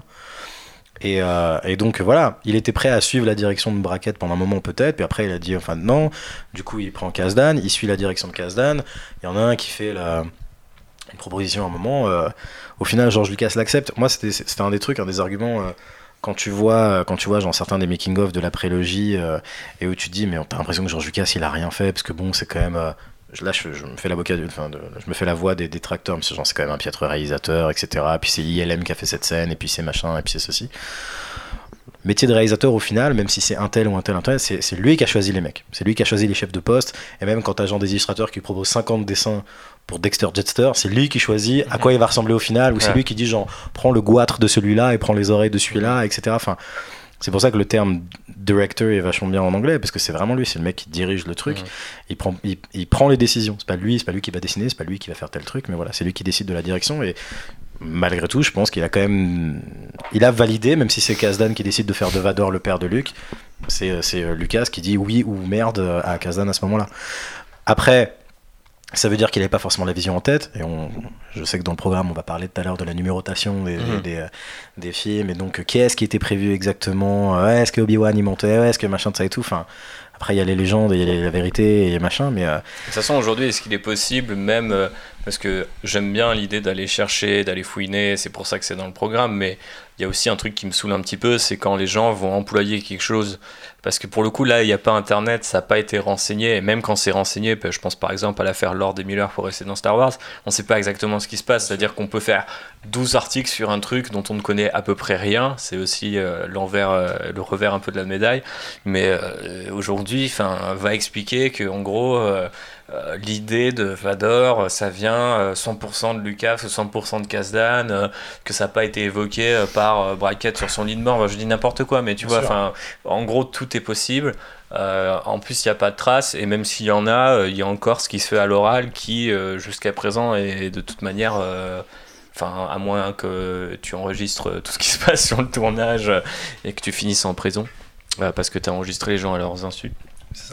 Tout comme un scénario n'est pas censé être lu, les coulisses ne, pas, ne sont pas censées être connues. Et, pas nécessairement, parce qu'en fait, quelque part aussi, ça, ça, finit par ruiner aussi un peu ton expérience du film. Il y a beaucoup de gens que j'ai vu détester Rogue One un peu par principe parce qu'il y avait eu tellement de bruit autour que on t'y allait hein, en, en, étant prêt à ce que l'eau soit froide et puis au final je sais pas c'est tiède c'est pas mal mais tu te dis ah non j'ai pas envie d'aimer un truc qui a été ruiné par euh, Pablo Hidalgo que sais-je tu peux euh, tu peux mentionner n'importe qui. c'est marrant que tu mentionnes Rogue One parce que je crois qu'en fait ils ont vécu l'expérience que vit n'importe quel scénariste face à un film c'est-à-dire d'être soit d'être spectateur, soit d'être euh, professionnel en fait. Et genre, euh, moi je sais que ma frustration de spectateur aujourd'hui, c'est de ne plus pouvoir le voir avec les yeux d'une personne lambda en fait. Euh. Et, et, dans Rogue One, à partir du moment en fait où ils se sont mis à connaître les coulisses, et eh ben ils sont ils, ils, ont ouvert la porte en fait. Ouais, ouais, bien sûr. Et à partir de là, effectivement, ils prennent le risque de, se gâcher en fait un peu le plaisir. Après, pour en revenir juste à Lucas et avec, à Kazdan, ce qu'il faut retenir quand même, c'est que le gars sort d'un succès assez monumental, il balance juste un synopsis aux deux personnes d'ailleurs, hein, à la fois à Brackett et à, et Kazdan. Et il me semble que Kazdan lui, lui balance le scénario de euh, Indiana Jones que George Lucas n'a pas lu et George Lucas lui dit si je vais le lire ce soir si je l'aime pas en gros euh, euh, je, jarte mon offre quoi. Mhm. Donc en fait ça, ça, fait quand même montre d'une vraie confiance et en fait on se rend compte que finalement euh, Euh, peu importe en fait de qui sont les idées, il avait pleinement confiance en ce petit gars qui, qui l'avait lancé ou qui comptait lancer. Et puis, puis voilà, que après chacun va faire sienne. Qu'est-ce que vous pensez qu'il apporte justement Kasdan à, à Star Wars par rapport à Lucas? Personnellement, moi je vois un vrai. Il y, a une- il y a une vraie, euh, comment dire, un vrai talent peut-être pour le. On sait que Lucas est- déteste écrire les dialogues. Tu disais que Bastien, Bastien, tu disais que c'était sa- ta- ta- comment dire, ton écriture préférée. Mais moi, je trouve qu'il y a un vrai truc qui se passe euh, Ouais. dès ces couloirs de hot où tu te dis, oh putain, il y a un truc toute la, toute la screwball comédie un peu euh, qu'il y a entre Anne et, Anne et Leia, qui est déjà un peu de l'esprit que tu peux avoir justement dans Les Aventuriers de l'Arche perdue entre Indy et Marion. Ça, ça se voit que c'est la patte de Kasdan. C'est lui qui amène ça, c'est lui qui amène euh, certain sens d'aventure, l'esprit serial qui est, est propre aussi à Lucas. hein. Après tout, c'est Lucas qui a créé euh, Indiana Jones, donc on n'est pas non plus dans quelque chose qui euh, c'est difficile. Enfin, comme tu dis, enfin, et encore une fois, moi pareil, hein, que ce soit sur Star Wars ou Empire contre-attaque, j'ai pas lu, euh, j'ai pas cherché à lire les scripts, euh, j'ai pas, je connais l'histoire un peu de ça et tout, pas autant que toi inévitablement, et euh, donc euh, qui a fait quoi, et pour en revenir effectivement à l'éternelle question, qui a décidé que Vador serait le père, enfin, je sais pas. Je Par exemple, que- tu vois, j'ai eu un gros feeling quand j'ai regardé The Force Awakens la première fois et les premiers dialogues, je me suis dit, bah, c'est pour ça que Lawrence Kasdan il est revenu en fait. C'est que j'ai cette espèce de rappel dans la façon, euh, je crois que c'était, euh, euh, il y a, euh, il y a Podamron qui dit, euh, you- euh, non, euh, Lorson Teka qui fait You have to leave et Podamron qui répond You have to hide. Genre, j'ai dans ce côté un petit peu. Ouais, voilà, il y a un côté un peu, je sais pas, je sais pas, un peu tac au tac et quelque part super ludique en fait du dialogue où t'as vraiment totalement. envie d'entendre les personnages parler. Enfin, il y a, y a quand même assez, enfin, pas mal de scénaristes qui sont assez forts là-dedans et réussissent à créer de la tension et du fun dans juste euh, deux personnages qui discutent au milieu du désert de nuit, tu vois. Bah, et c'est ouais. assez plaisant et c'est là où je me suis dit, bon, ils ont bien fait de, faire revenir ce mec parce que effectivement, euh, revenir à l'esprit Star Wars original, si tu veux éviter un peu euh, euh, les souvenirs de la prélogie, c'est pas que des designs, c'est aussi peut-être euh, une question de d'oreille aussi, comment, comment les dialogues sonnent, à quoi ils ressemblent. Et tu vois déjà tout de suite quand tu arrives sur The Last Jedi que tu as quelque chose de très différent. Euh, après, Ryan Johnson est super fort aussi sur les mots, les dialogues et tout. Là, on a eu le trailer de Knives Out, je pense qu'on va être aussi régalé. Et je trouve que c'est pour ça qu'il il a un meilleur choix que J.J. Abrams à mon sens. Mais tu te dis, ok, Lawrence Kasdan, du coup, a une paternité qui est Ouais. énorme sur Star Wars, parce qu'en Oui. deux films, il réinvente un peu la façon dont Star Wars ça parle. Pas forcément dans la, la- la tronche du, du film, mais comment ça cause. C'est ça. Mais effectivement, et je pense qu'il a aussi amené un truc. euh, C'est-à-dire que, que ce soit dans, dans sa mise en scène ou dans son écriture, il y a quelque chose d'assez figé chez, euh, chez, euh, chez George Lucas. Euh, George Lucas, donc, il est dans un héritage, voilà, il sait très bien comment, euh, comment réinterpréter le, le monomythe, tout ça, etc. Et après, c'est quand même plus incarné. Après, c'est aussi parce qu'on rentre un peu plus justement dans des questions, dans une espèce d'introspection de la part des personnages. C'est quand même plus incarné le, le parcours de Luke sur, sur, sur le deuxième film, euh, et même des autres personnages. On rentre quand même davantage dans des questions, c'est un peu plus émouvant, c'est un peu plus, voilà, c'est plus, euh, je trouve que ça se ressent davantage. un peu, Voilà, exactement. Ah ouais. C'est plus vivant et c'est dû à la fois à la réa, mais je pense également à l'écriture de Kasdan. Sur les, sur les dialogues, c'est assez, euh, c'est assez édifiant hein, quand tu regardes l'épisode 5 par rapport à l'épisode 4. Et alors, je parle même pas de la trilogie parce que euh, on parle de Kazan, mais si on prend juste par exemple un, un- un exemple tout bête, hein, si on prend la manière dont Yoda parle, la manière dont il se, se sort de, ce- de cette difficulté qui est quand même inouïe de faire parler un mec de manière très bizarre. euh, à la fois pour le faire passer pour un extraterrestre et un vieux sage, et la manière dont s'en est sorti George Lucas, notamment avec Jar Jar Binks, en essayant de lui trouver aussi un autre langage et tout, moi j'ai l'impression que ça dit quasiment tout de, de, Comparaison très juste. ouais. de, de, de l'écriture des dialogues en fait. Et au-delà de ça, il y a une. euh, Alors je pense que c'est plus vrai avec la, la, la, la, la prélogie pour le coup, mais chez Kasdan, il y a une efficacité à la fois effectivement pour rendre les choses très vivantes, mais aussi un savant mélange entre euh, je vis et je parle comme dans la vie. Et euh, il y a une utilité narrative euh, au dialogue. Ce que la prélogie, enfin, elle se ramasse à peu près à, à cet endroit. Quoi. Je veux dire, les dialogues parfois ne sont là que pour faire avancer l'histoire ou que pour nous raconter un contexte politique. Et c'est assez terrible à écouter et c'est assez pompeux. Euh, ouais, et pesant, ouais.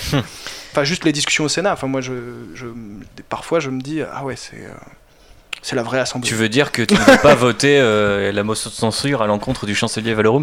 Euh, Bref, euh, Hey. passons euh, au retour de Jedi, lui aussi écrit par Lawrence Kasdan, où il y avait, euh, là aussi, si on se remet dans le contexte de nos jours, euh, des idées sur une sœur de Luke qui euh, serait apparue de nulle part en mode Hey, il y a ce personnage-là, est-ce que ce serait pas des barres?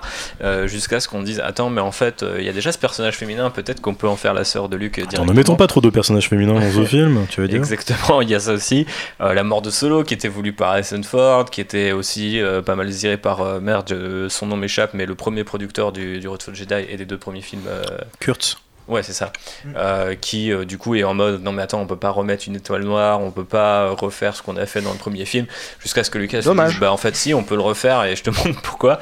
Euh, bon, au final. Harrison Ford, de- lui, a eu, a eu justice, mais pas, mais pas ce bon Gary. Euh, euh, Kurt. Non, c'est ça, quand on, ouais, d'ailleurs, quand on parle de paternité, à savoir qui de Kasdan ou Lucas, c'est vrai qu'il y en a beaucoup qui, qui disent que Kurt, c'est le véritable architecte de la qualité de l'Empire contre-attaque, et c'est parce qu'il n'est plus vraiment là sur. euh, Ouais, globalement, sur cette trilogie, c'est le gars qui met les, les limites et en fait, euh, à partir du moment où il passe avec euh, euh, sur la prélogie, pardon, j'ai plus le nom du producteur, Euh, Rick McCallum. Euh, McCallum, voilà, c'est ça, pardon. Euh, voilà, je crois que Lucas lui-même disait, ce qui est génial avec Rick, c'est le gars qui dit oui à tout. Et bah ça se voit. je, voilà. McCallum, c'est un peu le Jar Jar de. Ouais, mais c'est ça. genre.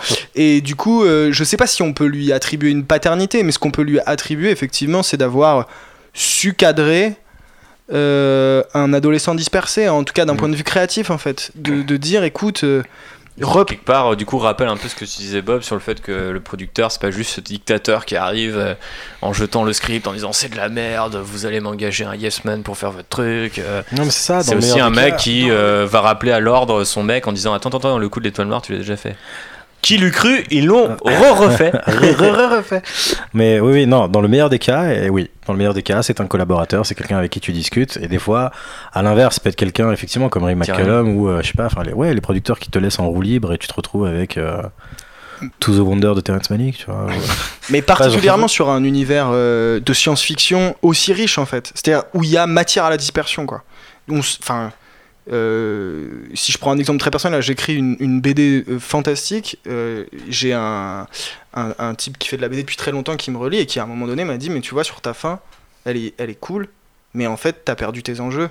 Du coup, tu vas devoir faire une fin moins cool, mais en fait, tu réponds plus à tes enjeux. Et en fait, j'étais là en mode Mais en fait, il a raison, parce que techniquement, la trajectoire de mon personnage, je l'ai perdue au profit de euh, cet univers que, j'ai aimé euh, modeler. Et on sent que chez George Lucas, il y avait une vraie frustration de pas parvenir à parfois euh, aller. mais sur le sur l'épisode 5, il y a aussi le, même dédoublement de personnages avec Vador et Anakin qui devaient être deux personnages différents. Il y avait Anakin qui devait apparaître en fantôme en plus d'Obi-Wan et finalement il y a quelqu'un qui lui a dit en fait c'est peut-être pas mal de rassembler les deux. Et Mais ça, ça arrive assez régulièrement sur un scénario que de couper certains personnages, les La fusionner de personnages, c'est généralement un des meilleurs outils possibles en fait pour te rendre compte que tu es soit trop redondant, soit que tu peux rendre des personnages plus intéressants en fait. Mhm. C'est-à-dire que du coup, si tu fusionnes deux personnages, ils, ils peuvent avoir euh, des, euh, ils peuvent avoir des, des- des traits de caractérisation qui sont contradictoires, comme on peut tous en avoir, et tout soudainement ils deviennent plus complexes. Ouais. Ils deviennent euh, juste, bah, ils deviennent entiers, ils deviennent des personnes, des personnes Ils humaines sortent en des fait. archétypes, voilà, quoi. Exactement. Donc oui, c'est euh, c'est euh, c'est un truc auquel tu peux souvent avoir recours effectivement pour euh, Mais un voilà, peu dynamiser. Voilà. on se rend compte quand même que sur ce truc, à la fois Gary Kurtz et à la fois Marcia Lucas, je pense qu'il a une importance considérable. On se rend compte que dès qu'il a plus ces deux personnes-là C'est pour le cadrer, un peu. euh, et ben ça donne la prélogie. Alors moi, je, je Eh continue. ben, à embrayons aimer sur la prélogie, justement, j'ai j'ai plus besoin de, de faire de transition grâce à Bastien. Il a dit qu'il prenait le contrôle du podcast. de façon, en commençant. donc, J'arrive. Il arrive. Non mais effectivement, Lucas est revenu du coup, euh, putain ça y est, je, dis Lucas comme euh, les gens qui ont 50 ans et qui font des podcasts euh, de 3h30. Euh, je ne vise personne. Lucas, George, euh, revient à Star Wars dans les années 90 et du coup il reprend un certain nombre de ses idées, notamment pas mal d'idées euh, qui vont attendre, euh, bon en, en l'occurrence là c'est pas un super exemple, c'est Kashyyyk notamment qui devient du coup la, la bataille de, de l'épisode 3, donc c'est pas tout de suite tout de suite, mais c'est un truc qui pesait, qui était déjà à l'époque la bataille finale du premier Star Wars, qui est la, une sorte de proto-bataille proto d'Endor. Enfin qui va donner la bataille d'Endor et puis qui va enfin être la bataille de Kashyyyk euh, après six films. Mais euh, il y a beaucoup de personnages et de concepts qui reviennent à la vie par rapport à ça. Là aussi, ce qui est assez amusant, c'est qu'a priori, ce qui a mené Lucas à revenir à Star Wars, c'est que, bah, en fait, Star Wars n'est jamais mort. Lui, il a dit c'est bon, c'est fini. Puis au final, il y a eu la trilogie Enfin, il y a eu les bouquins de Zan et le jeu de rôle qui ont fait vivre cette licence et les gens lui ont dit ah mais attends ça te fait encore des thunes et encore de l'intérêt vas-y peut-être t'as un truc à raconter. Puis là ah ouais c'est vrai qu'en fait moi je voulais commencer par là. On n'a pas parlé mais effectivement il y a ces numéros qui sont qui ont aussi ramené une sorte de confusion par rapport à qu'est-ce qu'il a prévu, qu'est-ce qu'il a pas prévu depuis le début. Euh, c'est super intéressant. Il y a un podcast, euh, que, je considère comme les meilleurs podcasts sur Star Wars, qui s'appelle Force Material, qui est en anglais, qui est fait par des Australiens, qui reviennent justement sur les influences de George Lucas et qui parlent de Star Wars à travers les trucs qui l'ont influencé et qui ont fait tout un épisode sur les prequels et les sequels de George Lucas. Donc en fait, ils reviennent sur ce qu'il devait faire à l'époque et ils datent un peu euh, toutes les interviews. Donc ils ont fait un travail de malade qu'on n'a pas fait dans ce podcast. Nous, on se contente d'avoir des invités, on les laisse bosser. Mais euh, du coup, euh, ils disent euh, voilà, en 84, il a une interview il dit ce serait l'histoire de machin. et puis après, il dit bon, bah voilà, c'est l'histoire de Vador. Et puis bon, il y a deux, trois trucs qui se mélangent. On arrive avec la prélogie qui, du coup, est déjà pas du tout cohérente. Vous le verrez si vous écoutez ce podcast-là sur ce qu'il a dit. Parce que, genre, vraiment c'est pour ça que l'histoire des, des, trucs microscopiques et des wheels et je sais pas quoi, ça se trouve, ça, aurait été, ça n'aurait pas été Star Wars 7, même si on l'aurait laissé à Lucas. Il a aussi ce côté un peu euh, genre génie, euh, mille idées euh, à la seconde, mais en même temps pas les capacités ni la volonté, je pense, pour les forger.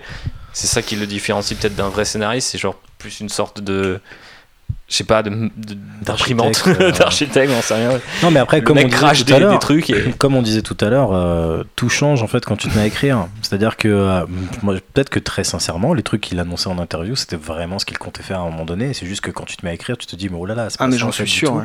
Et finalement, il est parti dans une autre direction. Et, euh, Parce que d'ailleurs, tu le vois à la fin du making-of sur la menace fantôme, quand il commence à écrire.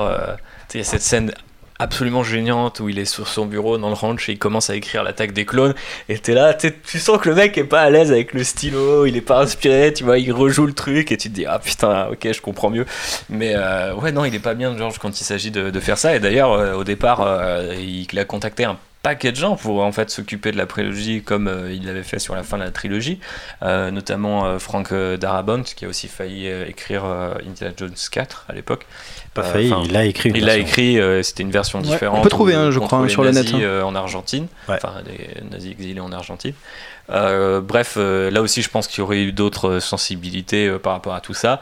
Mais au final, je pense qu'il y a pas mal de gens, même peut-être des gens comme Lorenz Kasdan, qui étaient pas mal en froid en fait avec Lucas par la suite. Ils ont bossé avec lui, mais j'ai retrouvé des interviews pour la préparation de ce podcast où Kasdan explique que quand il a vu la prélogie, ça lui a fait un choc, il savait pas en penser, il était, putain, il était là genre putain, c'est pas du tout ce qu'on a fait pendant euh, Enfin, lui, il avait l'impression d'avoir bossé pour un truc qui, en gros, n'existait plus parce que ces films-là remplaçaient euh, pour une nouvelle génération de fans Star Wars et que maintenant Star Wars, ça allait être ça.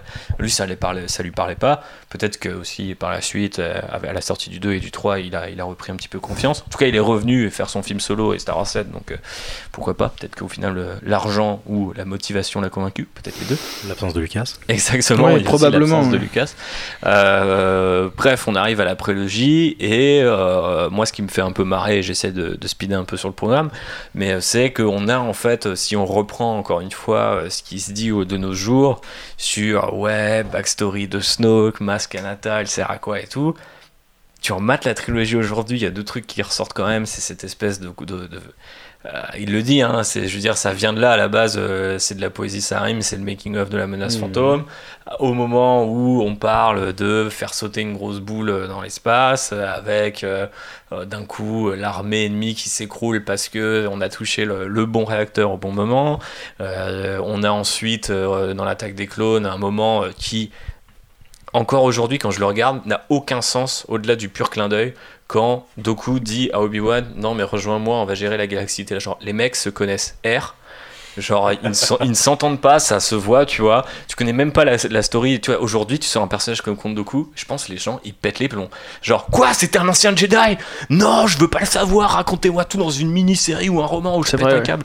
Et, tu vois, t'es là juste là, le gars, il est là, il lui fait Ah, vas-y, c'est bon, tu peux me rejoindre. On gère la galaxie, je suis avec un mec qui s'appelle Sidious et tout, il est stylé.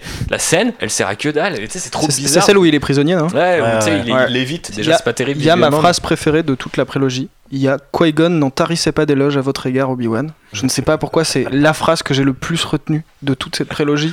On l'a dit avec mes cousins. putain On l'a dit avec mes cousins tout le temps. Et genre, je ne sais pas Mais pourquoi. chacun bloque sur. euh, tu vois, Sur moi un j'ai truc, bloqué ouais. sur la motion de censure à l'en- à l'encontre du chancelier Valorum, tu vois. Genre pourquoi? Et p- d'ailleurs, je ne sais une toujours pas ce tu qu'est ne une motion pas. de Oui, censure. voilà, c'est ça. Moi, je bloque sur. euh, il s'appelait Palo. Ouais, ça c'est dur. Ça c'est très deep cut. Effectivement. Mais. euh, non, en fait. bah, euh, Je vais même pas poser de questions, mais tout ça pour dire qu'en fait, il y a déjà du miroir et il y a aussi déjà des trucs complètement craqués qui seront jamais développés, notamment Maître Sifo-Dyas, qu'on a aussi entendu. Je, au- je au sais début. pas à quel point est-ce que ça nécessite en fait d'être développé. C'est pas, ça crée pas de manque en fait. En tout cas, Ah, moi, déjà en tant que. Sifo-Dyas, je sais qu'à l'époque j'étais ce connard sur Twitter. hein. J'étais en mode attends, c'est qui? Est-ce que c'est un. a- Euh, moi déjà je pensais que c'était Qui-Gon. Je me suis dit ok.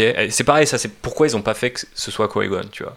Genre aujourd'hui Qui-Gon c'est à peu près canon. Parce qu'il n'y a pas Gary Kurtz. Le mec était un peu, le mec était un peu en dehors du, tu Un vois, de l'ordre du- et ouais. tout. euh, il avait, il avait une vision, il était capable. Oui, mais là, on est d'accord que Saifodia, c'est un. Bon, là, d'un coup, ça se trouve, je découvre que j'ai absolument pas compris un détail de la prélogie, ce qui serait pas impossible et tout. Mais Saifodia, on est d'accord qu'à ce moment-là, c'est un mec manipulé par Sidious quand il demande la création des clones. Je sais pas. Je crois Bah, que dans ce que je The Clone déduis, en Wars, fait, on y répond plus ou moins. D'accord. Il me Bah, Il y a un épisode de, de The Clone Wars de la Lost Season qui finira par être au final une saison, mais je sais pas s'ils vont refaire cet épisode-là, je ne pense pas. Qui euh, du coup s'est intéressé à ce truc-là, mais je pense aussi parce que Dave Filoni étant lui-même un troll, Oui, oui. de George Lucas qui est lui-même aussi un troll.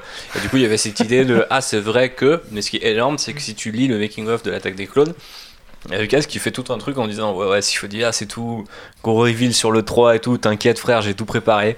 Et au final, tout le monde s'en bat les non, couilles. parce que il est, il est pas nécessaire, c'est-à-dire qu'il a fait un truc qui se passe. euh, En vrai, c'est un peu la particularité aussi de l'attaque des clones, et moi, c'est un truc qui m'a toujours gêné dans la prélogie, c'est que c'est d'être le film où il y a le plus gros time jump entre deux épisodes, quoi, qui est de 10 ans.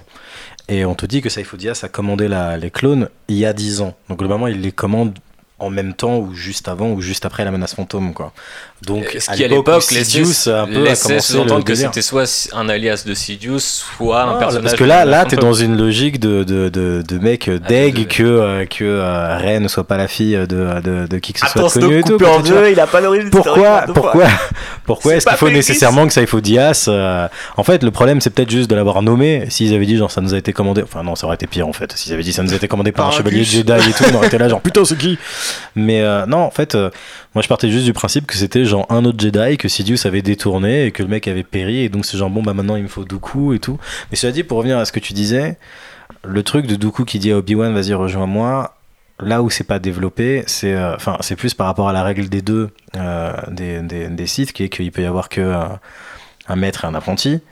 Et s'il y a déjà un maître et un enfin déjà techniquement il y a un maître et un apprenti avec Sidious et Maul.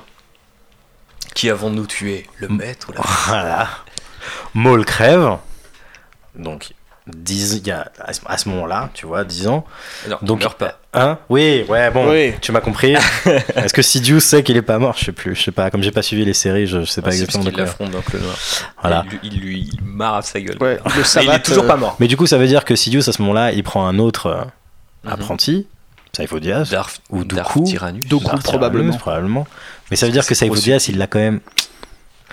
Enfin voilà. Enfin, ouais, Mais Comme tu le- dis, si tu commences à tirer sur le fil, peut-être qu'effectivement tu dis il y a un trou, mais sur le coup, moi ça m'a- pas gêné. Je me suis juste dit, genre, euh, voilà, il y a un gars, c'était un sbire de, euh, de Sidious, il a commandé le- les clones pour Sidious pour pas que ce soit Sidious lui-même qui le commande parce que C'est genre, juste que moi, vous ressemblez à Palpatine, vous moi, dans ma logique de de- d'ado, c'était que a priori, ça avait l'air tellement compliqué l'interventionnisme dans la galaxie que d'un coup, les mecs aient eu une armée en scred et que a priori, tu sais, on dit ah les Caminoins, c'est des cloneurs et tout, ils demandent de l'argent, attention.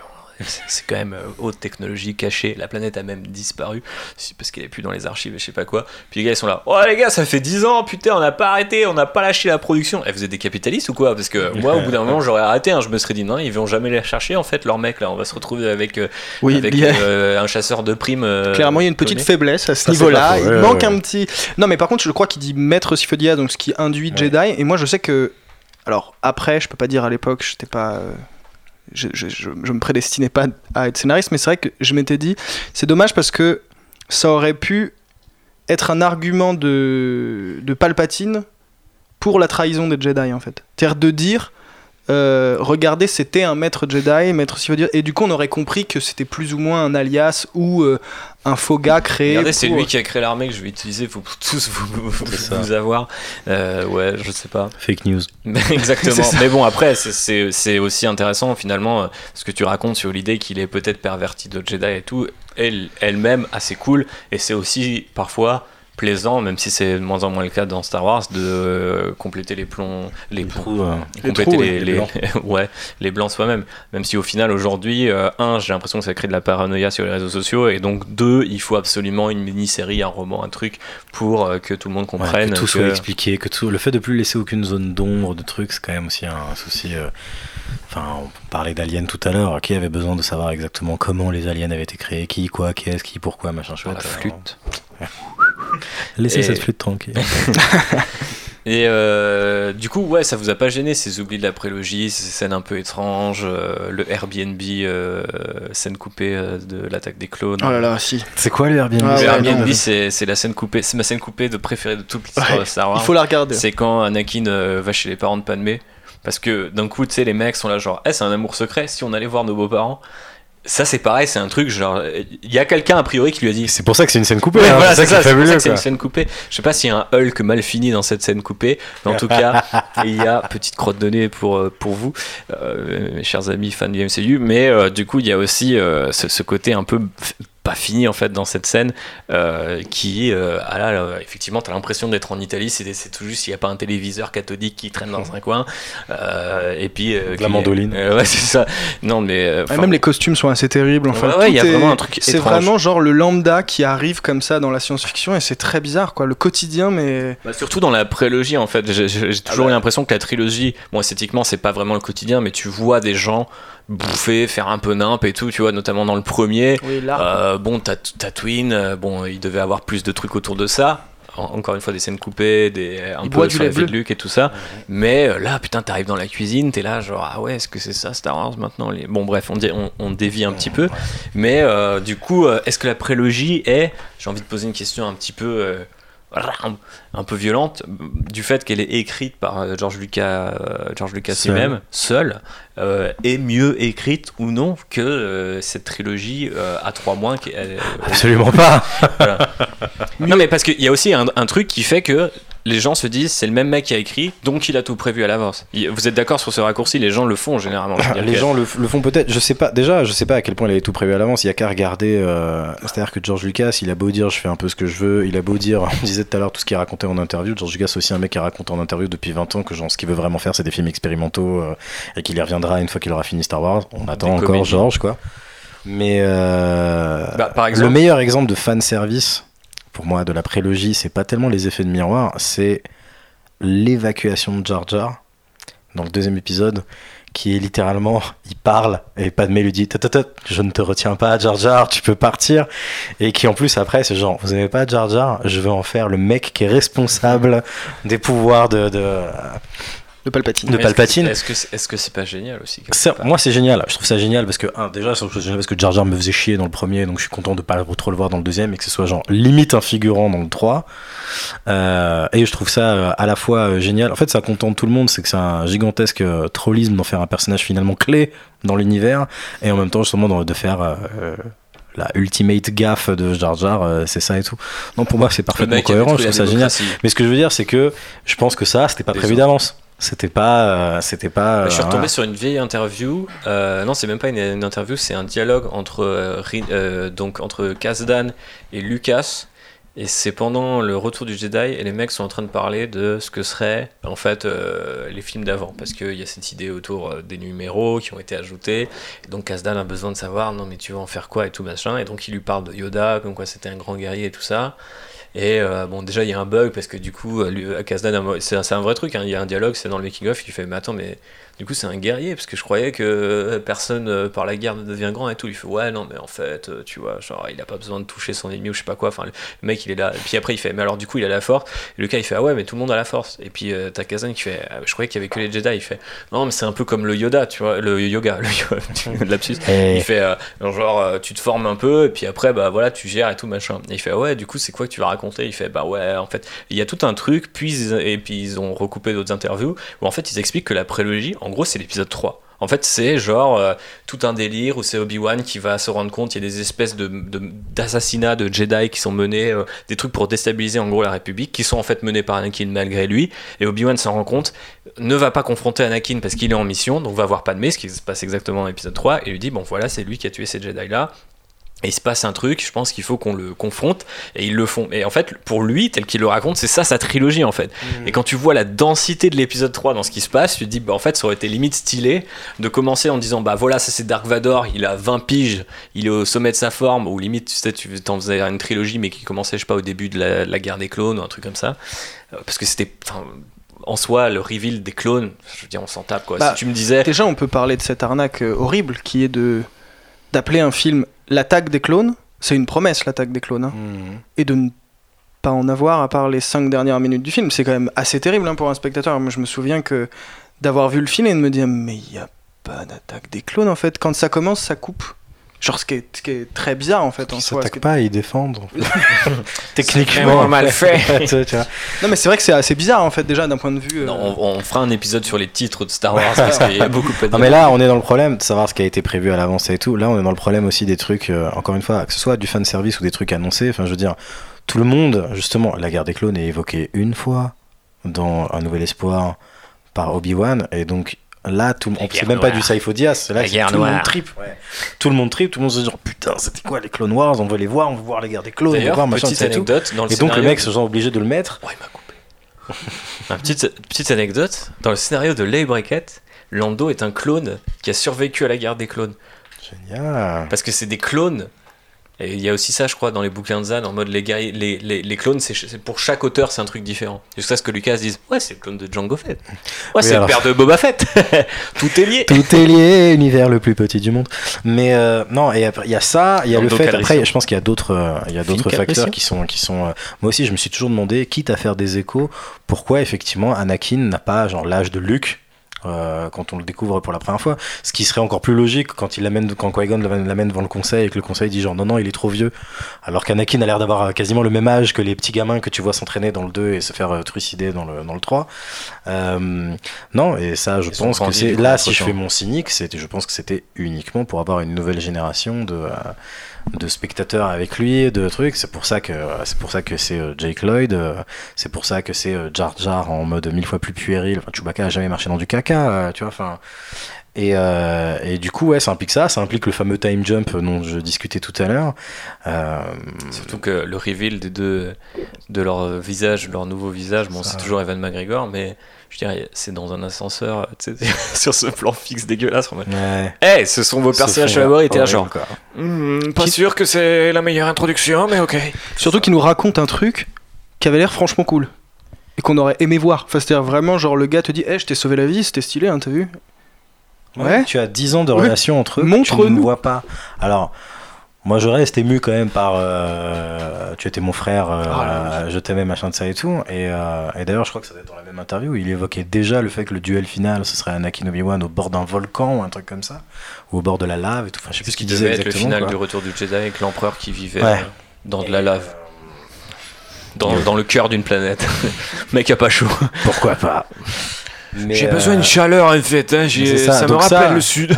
Ça, il l'avait en tête, visiblement, comme tu dis, il en a parlé, tu vois. Donc, il avait quand même le l'objectif euh, ultime, enfin l'objectif final euh, en tête et tout. C'est juste que voilà, quand tu te mets à écrire, tu te dis genre oh là là, mais en fait, je vais raconter mille fois plus d'autres choses. Je veux en faire. Après, moi, c'est une des qualités hein, pour moi de la prélogie, c'est toute le- toute l'intrigue politique, euh, justement. le...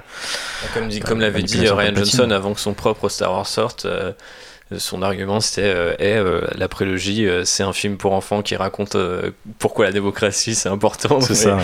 Et c'est vrai que si tu le prends comme ça, et que euh, quand tu le montes à tes petits frères pour moi et à mes futurs, à, à ton futur fils, enfin, il est déjà là, donc, mais je veux dire, il a pas peut-être pas encore l'âge de comprendre. Non, Enfin, je vais je vais Mais pas, c'est pas la d'ailleurs prélogie. c'est d'ailleurs ce qu'on disait tout à l'heure en fait quand on dit que les influences d'un d'un scénariste changent avec le temps euh, là typiquement la prélogie c'est vraiment un, un- un- un très très bon exemple parce que quand il écrit Star Wars en 77 je pense que si mes souvenirs sont bons c'est les démocrates qui sont au pouvoir et c'est Carter et quand il écrit là euh, on est en plein dans les années Bush fin Clinton euh, période euh, Sachant que pendant le retour ouais. du Jedi, ce qu'il dit justement dans l'interview dont je C'est parlais, Reagan qui- dans, qui de- débarque, non? ouais, dans le making de le making of de, de Rizzler, et il y a aussi un très bon épisode de de Force Material où il parle de comment euh, Nixon et Reagan euh, ont euh, formé en fait la figure de l'empereur.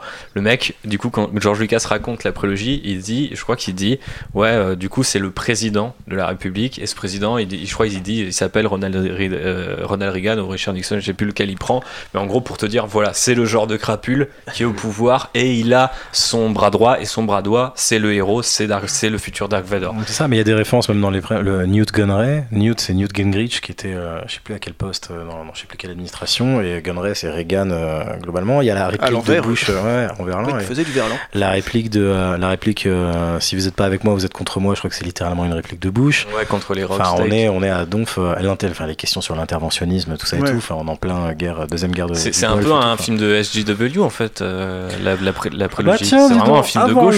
quoi. Ah, c'est c'est chaud quand même. Exactement. Ah ben je suis dégoûté, je l'aime encore moi. Euh, passons à- au film SJW par excellence pour satisfaire euh, les audiences Twitter qui nous écoutent. Bisous à vous. Euh, ne lâchez rien les gars, le combat continue. Euh, bref, euh, les films Disney. Eh bien, eux, ils n'ont pas été écrits d'une traite, hein, visiblement. Ils ont été, été écrits par beaucoup de gens, notamment euh, The Force Awakens, qui a commencé avec euh, Michael Arndt, euh, le monsieur derrière Toy Story 3 Oui. Plus Oui, oui, Non, Toy Story 3 et Little Miss Sunshine. et en- entre autres, euh, qui avait d'ailleurs, en fait, c'est assez marrant parce que ça avait commencé par, par le côté visuel, en fait, euh, la suite de Star Wars, c'était commissionner des, des artistes pour euh, trouver des moments forts, des idées, etc. Qu'est-ce que la Force Qu'est-ce que Luke Skywalker Qui est Luke Skywalker pour vous Question à laquelle Ryan Johnson a, a ensuite répondu aux grands euh, dames de certains euh, spectateurs.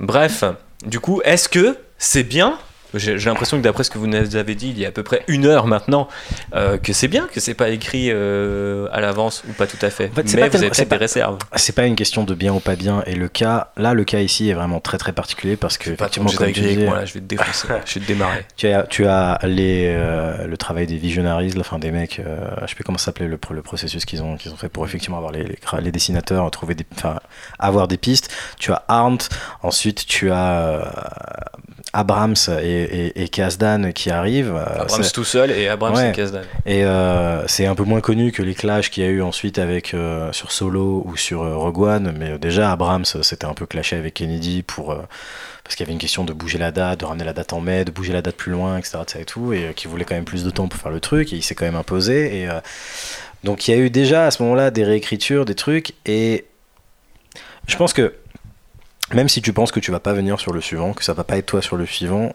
T'as forcément des idées. même des fois, quand tu écris un film où tu te dis c'est le seul film que j'écrirai, je dis n'importe quoi. Je sais pas exactement pour lui. Je vais, je vais faire comme si je savais, euh, si j'étais dans sa tête. Mais je pense que même euh, Christopher Nolan, quand il écrit Inception et qu'il se dit il y aura qu'un seul Inception, euh, je fais qu'un seul Inception. C'est pas une franchise que je crée. Inévitablement, quand tu es scénariste, quand tu crées un truc, tu penses à des idées de suite. Tu te dis ouais et puis un 2 ça pourrait aller là, ça pourrait aller là, ça et tout. J'ai trop envie de faire une question qui a rien à voir avec ce podcast. Est-ce que tu aurais envie de voir Inception 2 Parce que je suis un fan et je sais que t'es un fan. Je t'ai Ah, jamais posé alors, cette question. Non, non, pour moi non. C'est bon, Mais la en parenthèse est terminée. Continuons sur Star Wars. Il n'y a pas de mauvaise, il y a pas de mauvaise idée, il y a que des mauvais traitements. Donc peut-être Arrête il y avec une bonne. là, c'est bon, Bref. on a assez entendu. On va appeler ce podcast comme ça, les gens savent, ils n'ont pas besoin de l'écouter. Enfin, Mais- non, merde, il faut qu'ils écoutent. mais euh, je, je- du coup, comme tu m'as coupé, je sais plus où j'en étais. La. Euh, oui, voilà. Donc, inévitablement, je pense que en dans un univers comme Star Wars, tu es en train de faire le septième film d'un univers qui a connu genre des livres, des BD, des, des séries animées, tout ça. Euh, il pensait à des idées pour la suite. Il mettait des trucs. Surtout que Abrams, comme on l'a dit, c'est un créateur en plus de séries. C'est un mec qui est là pour lancer des univers. Même quand il fait Mission Impossible 3, il te crée une équipe C'est-à-dire que tout en amenant une espèce de finalité où tu as l'impression qu'à la fin, euh, Ethan Hunt se casse et se marie, et, machin, etc., etc., et tout, il essaye quand même de recréer un truc avec euh, Benji, avec machin, etc. Et la preuve, il y a certains personnages qui sont restés, et puis lui est resté en tant que prod. Donc euh, c'est un créateur d'univers, et c'est un adepte de la mystery box. Ce truc où il dit que c'est plus excitant de, de, de, de créer du suspense et de se demander qu'est-ce qu'il peut y avoir derrière quelque chose que l'on nous cache que la découverte de l'identité lui-même. Et donc pour lui, c'était parfait. Il vient créer des mystères et il se laisse à casse. Après, donc voilà, forcément, les gens ont spéculé, genre qui est Snoke, euh, qui est Rey, qui est machin, et au final, pff, tu vois, voilà. Mais euh, et je dis ça sans me mettre du côté des trolls. hein. Moi, je suis fan avec les, les- les choix apportés par Ian Johnson justement. Euh, mais du coup, inévitablement, quand tu te casses, bah, ça devient un peu une espèce de cadavre exquis et euh, chacun il va, euh, il va un peu de, son apport. Surtout que moi, je trouve que le... après, après, on peut reprocher 50 millions de trucs à Kennedy euh, sur euh, la manière dont finalement elle a un peu géré cette franchise, mais elle essaye, en tout cas, à part sur Solo pour moi, qui du coup m'a fait un peu peur, elle essaye de pas faire du Feige justement. Elle a essayé de prendre des réalisateurs intéressants à la base. Ceux qu'elle a pas viré quoi justement. Et donc euh, les Abrams les Johnson même Edwards Lord et Miller c'est des gens qui ont euh, que ce soit visuellement ou euh, dans, dans, le ton qu'ils emploient dans leur film une véritable personnalité.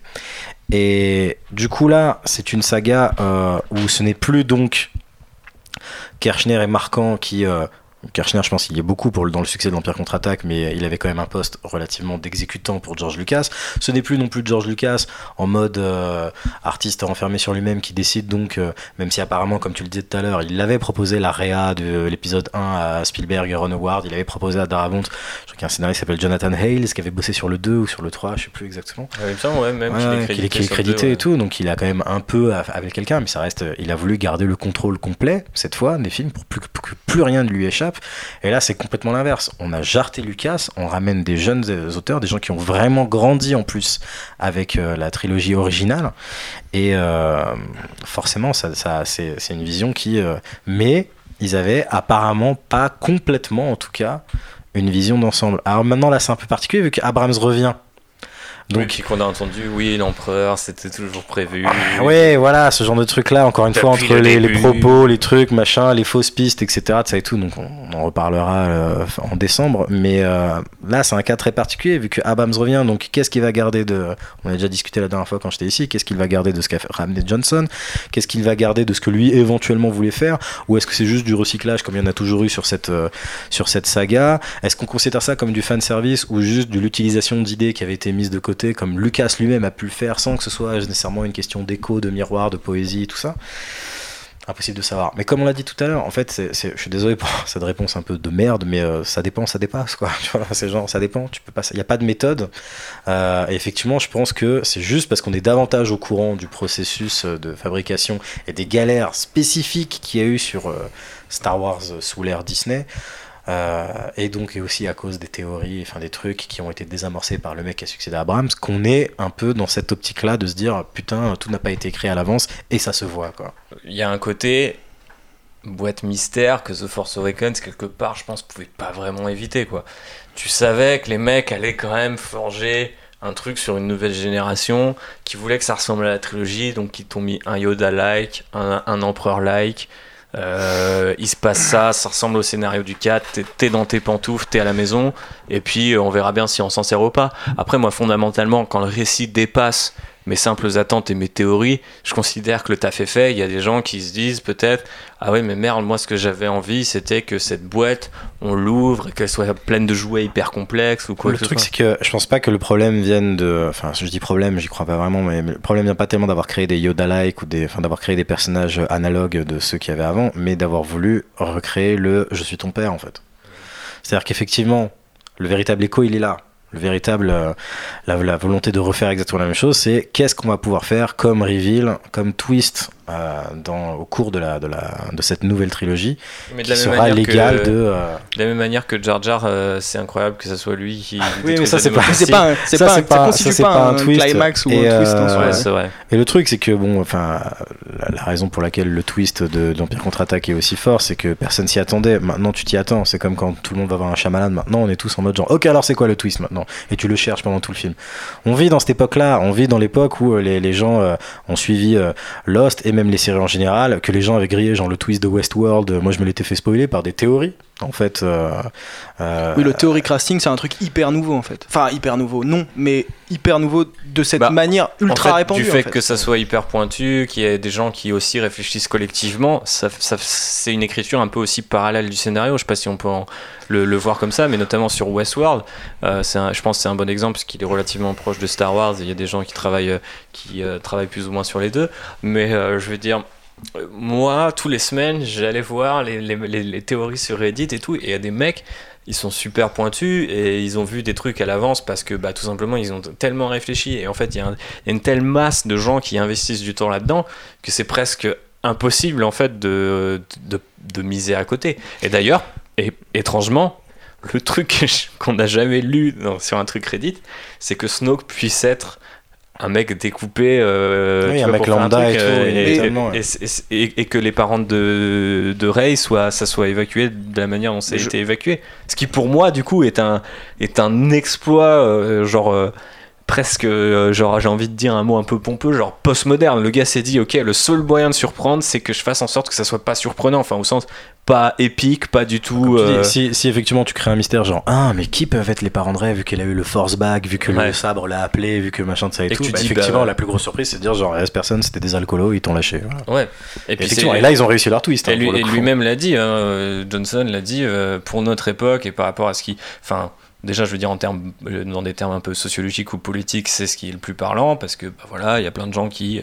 Maintenant, on se pose la question est-ce que les héritiers, est-ce que les gens qui sont des rentiers, Bien tout sûr. ça, enfin, Non, puis bref. C'est tout le thématiquement, du film thématiquement justement euh, pour le film de Johnson c'est le truc qui fait le plus sens et en fait pour juste revenir sur l'écriture de cette euh, trilogie quand euh, DJ Abrams euh, prend la main sur le scénario il a en fait un, il a il a trois il a trois rôles à tenir en fait il doit à la fois créer une trilogie donc effectivement il doit créer des ouvertures des mystery box ça c'est son terme à lui mais en vrai en fait c'est donner du grain à moudre aux gars qui vont suivre parce qu'à la base il est pas censé écrire.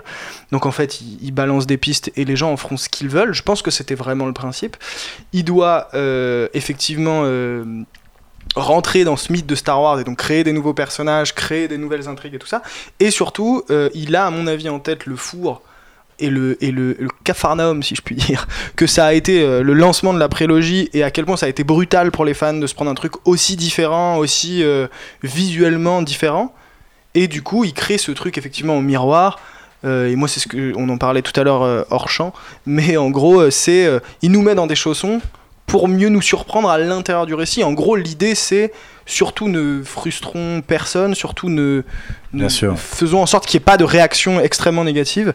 Et ensuite, essayons de les étonner dans ce cadre-là très restreint. étrangement, a créé des réactions négatives jusqu'à la sortie de The Last Jedi, où les gens étaient, de toute façon, le 7 c'était de la merde, on l'a déjà vu, etc. Puis le 8 est sorti, puis on a eu la même réaction en mode, de toute façon, c'est de la merde, c'est pas écrit à l'avance, les mystères sont foirés. et- le truc c'est que tu n'as pas un fandom de Star Wars tu as plein de fandoms de Star Wars et tout et moi je me rappelle déjà avant même la sortie de Last Jedi à la sortie de Rogue One il y avait euh, je, me voyais, je voyais très bien deux camps il y avait les gens qui avaient pas du tout aimé euh, Force Awakens et qui adoraient Rogue One et les gens qui étaient exactement dans la situation inverse. Quand Star Wars sort en 77 personne spécule dessus. Tu te dis pas c'est une trilogie quand la prélogie sort, tu sais que ça va être une, une, une trilogie, donc tu sais quelque part que tu regardes des histoires qui sont pas terminées.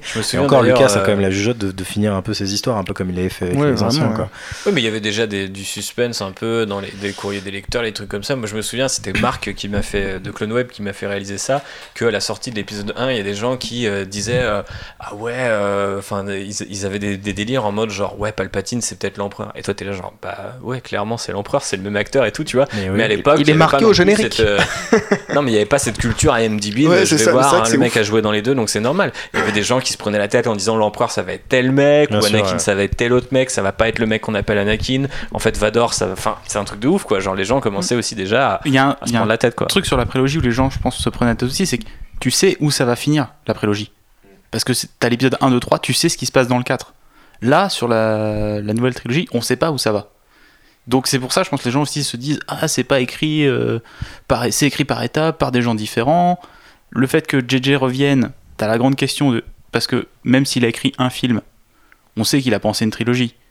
Comme Bob disait tout à l'heure, t'écris tu réfléchis au moins sur le truc complet. Hmm. Il s'est forcément dit le premier film il se passe ça, le 2 je ferai ça, le troisième je le ferai comme ça.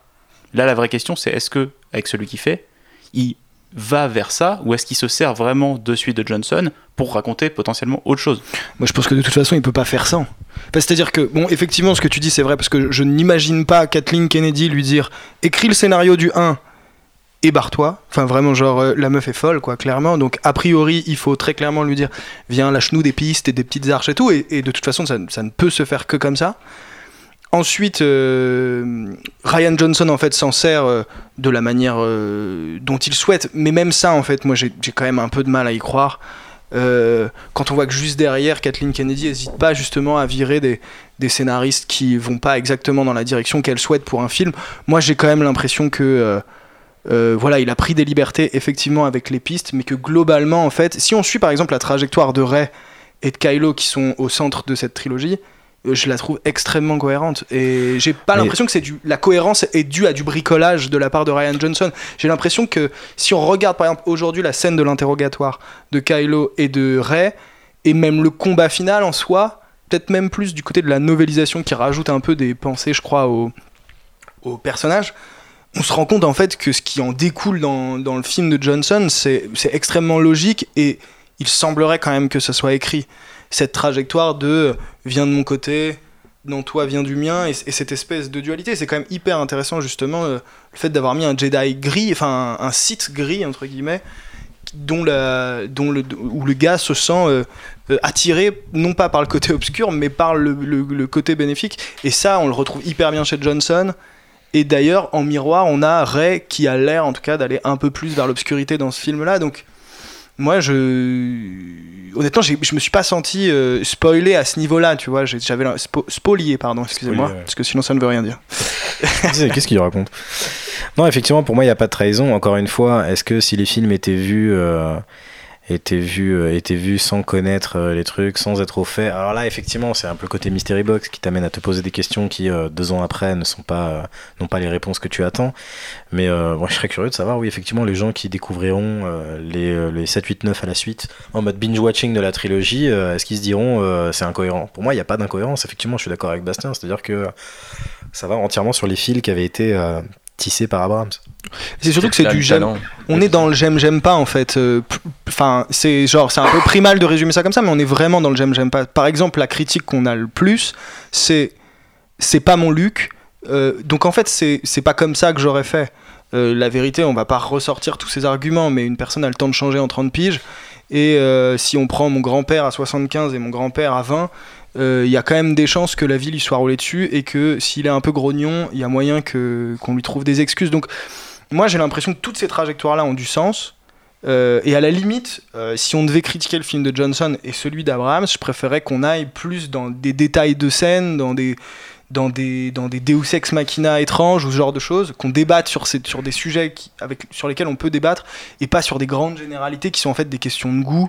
Et ça, malheureusement, à partir du moment où tu mets une saga entre les mains de créatifs, euh, ça ne sera pas ton goût. En tout cas, il y a un fort risque que ce soit pas le cas. Et en fait, moi, moi j'irais même plus loin parce que euh, moi, pour le coup, là, je vais être condescendant. en fait, non, pour moi, c'est pas juste une question subjective. Il y a des choses qui sont, qui sont objectives. C'est-à-dire qu'objectivement, il y a des choses que tu retrouves dans, ce- dans le Luke de l'épisode 8 qui sont déjà dans le Yoda de l'épisode 5. Il y a.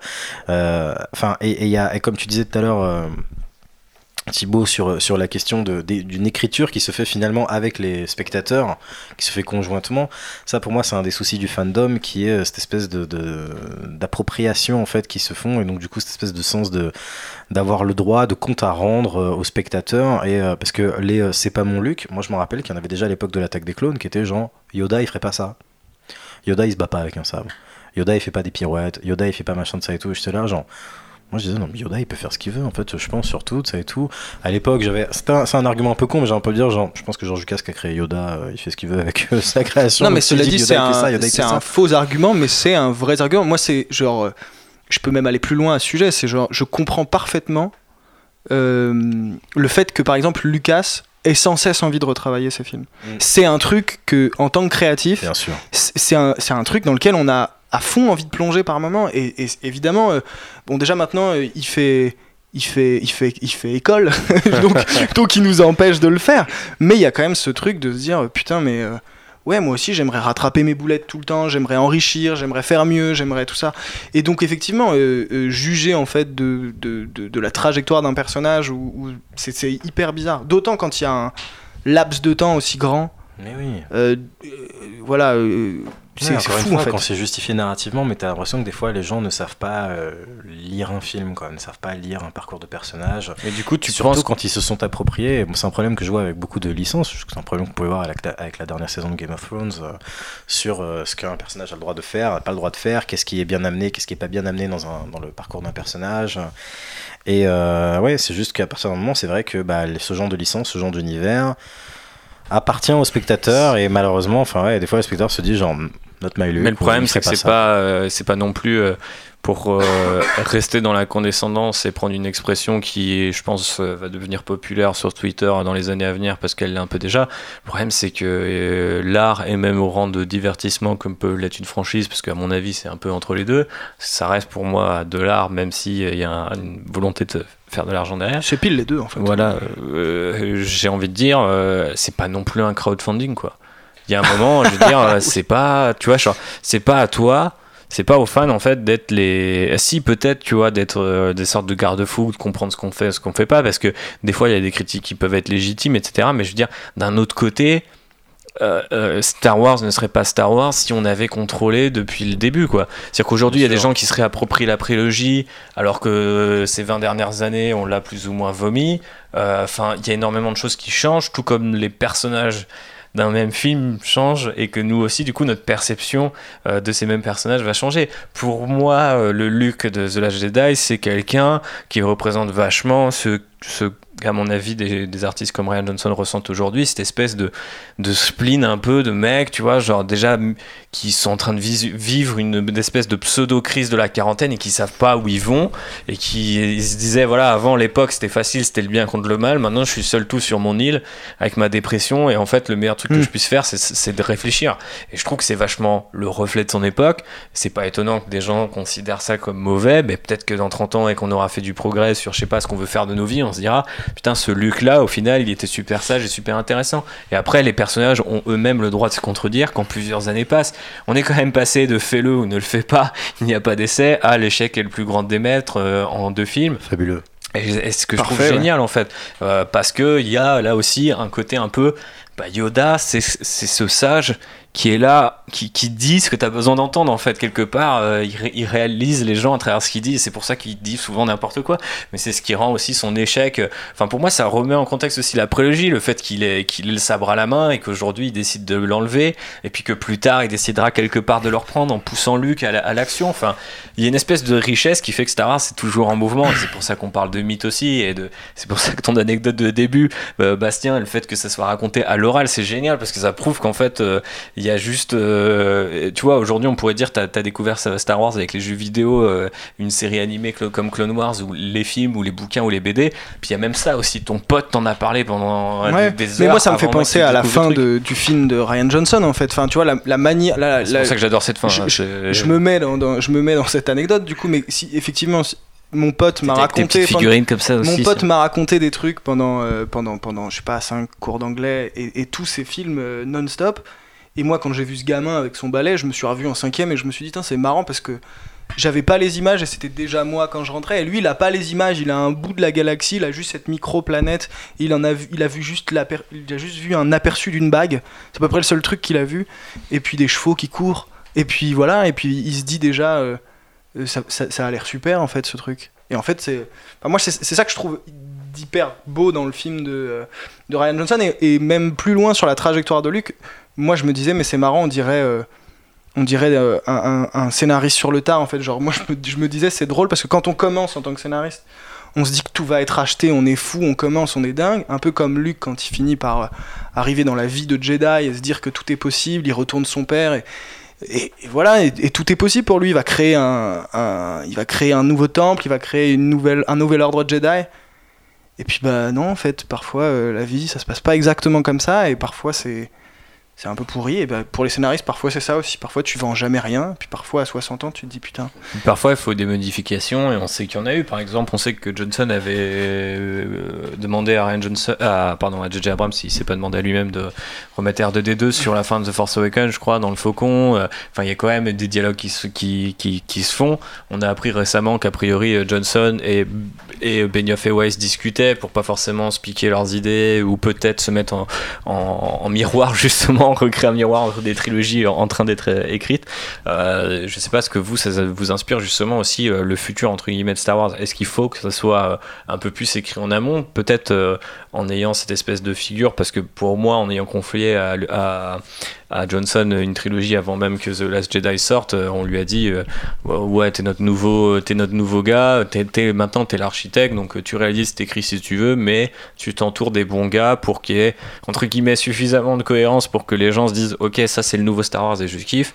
Et en même temps euh, suffisamment de surprise pour dire ah c'est pas comme avant. Ah, pour le coup là c'est une trilogie directe qui avait, qui avait été annoncée pour Johnson. Donc effectivement je pense qu'il y a un, une bible justement qui a dû être écrite pour cette trilogie. Après comme on disait tout à l'heure hein, entre là effectivement c'est peut-être un document de 30 pages qui existe ou en tout Ouais. même à la limite à tout péter un document de 70 pages j'en sais rien mais tout est sujet au, au, au changement et euh, moi je, je, suis prêt à tout hein. je suis même prêt à entendre que finalement les deux projets ont fusionné que finalement le truc de Benioff et, et Weiss est le même que celui de Johnson ou que moi j'ai plus l'impression qu'en fait il y a, y, a, y a, deux projets euh, en fait il y a, y a, deux projets qui représentent presque alors peut-être que là je, je, suis vraiment je suis très très dans la théorie mais qui représentent deux aspects du fandom en fait c'est-à-dire que d'un côté il y a ceux qui seraient plus ou moins intéressés par l'aspect sériel de Star Wars, c'est-à-dire le, le, fait de résoudre les mystery box et tout ça, comme ça avait pu l'être avec JJ. Donc du, du coup, c'est assez logique d'embaucher des scénaristes de série. Il pose des mystery box, mais il les résout jamais vraiment. Il va, il va la de... résolution, est... en fait, c'est la première fois que JJ Abrams va avoir à, ah, à, ouais, ouais. à, rouvrir ses propres boîtes.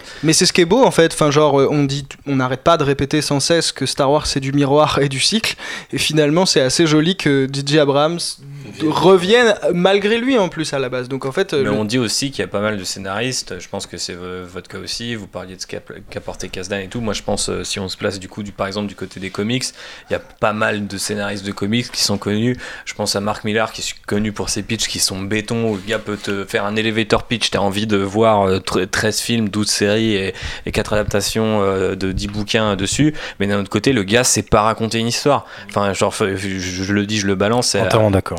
Voilà, il euh, y a des mecs comme Scott Snyder qui savent tenir un suspense sur euh, peut-être 50 numéros, mais qui savent pas écrire une fin. Enfin, tu vois, il y a des trucs comme ça où du coup tu te dis des fois, euh, est-ce que finalement c'est pas mal le côté un peu presque j'ai envie de dire interventionniste. Enfin, moi par exemple, tout ce que j'ai lu sur Rogue One, euh, et j'en ai bouffé des trucs à l'époque parce que moi j'avais envie d'aimer ce film et de le, de le, défendre, et limite aussi limite de défendre les choix de Lucasfilm parce que quand j'ai rencontré Gareth Edwards, j'ai vu un mec bon qui avait l'air un petit peu brisé et tout, mais après je me suis retapé ses Godzilla, etc. Et tu vois que le gars en fait, il part dans ses délires, il a zéro idée de ce qu'il veut raconter quoi. Et je pense que le film il est parti en délire en mode euh, ok Apocalypse Now les gars et mais tout. c'était euh, le risque de ce pitch aussi. Hein. Oui, oui, oui. Ouais, non, mais quand on prend juste le pitch en soi, c'est une idée oui. qui n'a ni début, ni milieu, ni fin. C'est juste une ligne dans un texte défilant. Et même quand il le développe un tout petit peu, au final, c'est. Si t'as pas de discipline d'écriture, vous parliez aussi un petit peu de comment on s'y met, euh, qu'est-ce qu'on voit, les enjeux, les arcs, etc. J'ai l'impression que dans Rogue One, euh, les arcs, c'est un mec qui les a rajoutés en disant Ah ouais, faut mettre de l'enjeu parce qu'en fait, votre film, il va de A à Z. C'est un, c'est un ride de. Après, dès le, départ, dès le départ, je crois, avant même l'intervention de, de Gilroy, euh, tout ça, euh, il était question, il a dit ce truc qui pour moi est resté dans le film, c'est euh, l'idée d'un film où il n'y a pas les Jedi. Et donc, globalement, c'est l'idée d'un film où il n'y a pas Dieu.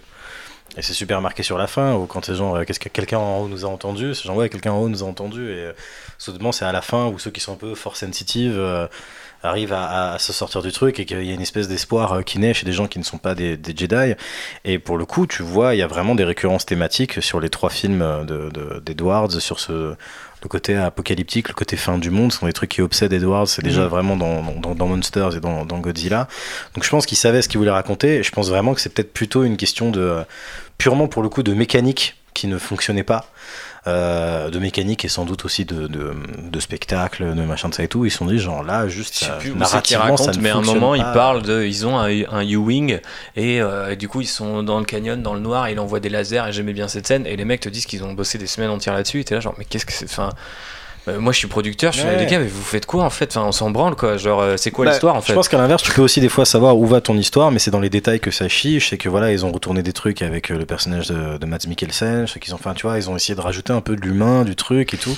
Et c'est aussi que Gareth Edwards, bon déjà c'est un, c'est un, il est réel aussi en fait. Et déjà, euh, moi je sens aussi une envie d'image euh, dans le contre, pitch de base et mais- qui est, qui, est, qui est incroyable. Mais, mais tu vois dans la, tu comprends en fait qu'il, a pu manquer à des moments des éléments narratifs euh, euh, pas importants en fait, mais juste effectivement euh, d'émotion, soit avec le personnage de Matt Mikkelsen, parce que tu sens que ça aurait pu être très désincarné.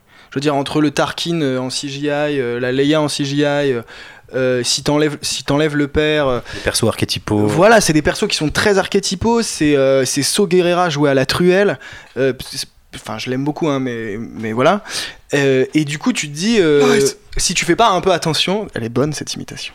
si tu fais pas un peu attention, effectivement, euh, tu te retrouves vite en fait avec un film de guerre sur des personnages archétypaux lambda qui n'ont pas grand chose à se raconter, avec des enjeux qui sont finalement assez faibles, si ce n'est retrouver une clé USB et la filer à Leia. C'est là où on revient. Bientôt la série Cassian Andor. C'est ça. Mais Non, ça, par exemple, ça n'a pas de sens. Mais c'est- là où on revient un petit peu au paradoxe Star Wars, c'est que d'un autre côté, on se dit les mecs euh, ont besoin d'une certaine densité narrative, et quand ils l'ont pas, ils n'arrivent pas à jouer sur euh, un petit peu son absence ou le fait que ça soit un peu plus léger. Moi, je pense que ce que Lord et Miller voulaient faire sur Solo, c'est plus ou moins une sorte de parodie en mode, eh, vous nous emmerdez avec votre mec, genre en fait c'est juste un vieux gars qui est arrivé au bon moment, au bon endroit, et qu'à un moment les gars se sont dit non mais attends, on est dans le mythe, euh, Han Solo ça peut pas être ça, tu vois. Après, Encore on une peut- fois, on peut, re- on De peut toute refaire façon, les films. Oui, oui, non, mais de toute manière, je, je, je rêve du jour où euh, le Rinsler ou je ne sais quel livre, ou même un livre sur l'intégralité de, des Star Wars sous l'ère Disney, en tout cas sur ses débuts de, de l'ère Disney. euh, de peut rêver, hein. Ouais, ouais, non, mais peut-être un jour dans 30 ans, tu vois. Mais je sais pas à quel point, euh, je me dis peut-être que les mecs étaient prêts à faire leur premier film un peu, un peu plus sérieux et Ouais, tout. Enfin, inévitablement, il y avait clairement donc, des trucs qui sont sortis où ils étaient plus dans un truc d'improvisation pour trouver un peu, ils aiment trouver le film au cours du truc, mais les références qu'ils citaient au départ euh, de- d'avoir un film qui était comme euh, McCabe et Mrs. Miller de Robert Altman, qui a vachement guidé certains euh, choix de costumes, de décors et de photos. Ils avaient cité des tableaux, euh, je me rappelle plus de, de- de- du peintre, mais c'était des tableaux du Far West, ce genre de trucs-là. Et euh, tu vois que la- la- leur optique était pas non plus de faire un truc qui allait être que comique. Non, je ça me rappelle qu'il y avait des trucs du style genre oh là là, tu sais, genre des membres de l'équipe qui parlaient anonymement, qui disaient euh, l'interprétation de euh, euh, c'était euh, c'était du Ace Ventura, euh, le ton c'était du Gardien de la Galaxie. Bon, il y a sûrement une part de vérité et une part d'exagération. Après, la faute revient essentiellement à Kennedy, c'est-à-dire que euh, Kasdan n'est pas connu pour être autre chose que très premier, très premier degré. Quand tu prends l'Empire contre-attaque, c'est certainement le Oui, film oui. Star Wars le plus premier degré en termes d'enjeu et tout ça. Si le scénario, en tout cas l'écrit, hein, l'outil de travail euh, ressemblait à ça, il est effectivement très étonnant de la part de Kathleen Kennedy d'avoir tenté l'expérience. euh, C'est incompréhensible. Moi, c'est vraiment le truc. quoi. euh, Si- Si t'as surtout- pas envie d'aller dans la direction folle, euh, ou tu vois. Mais après, Surtout de s'en rendre dit- compte au bout de je sais pas combien de temps en fait. S'en rendre compte, ouais, mais vous l'avez dit vous-même aussi, euh, et c'est là où je vous ramène à vos, à vos propres scènes fortes Mec. de ce podcast.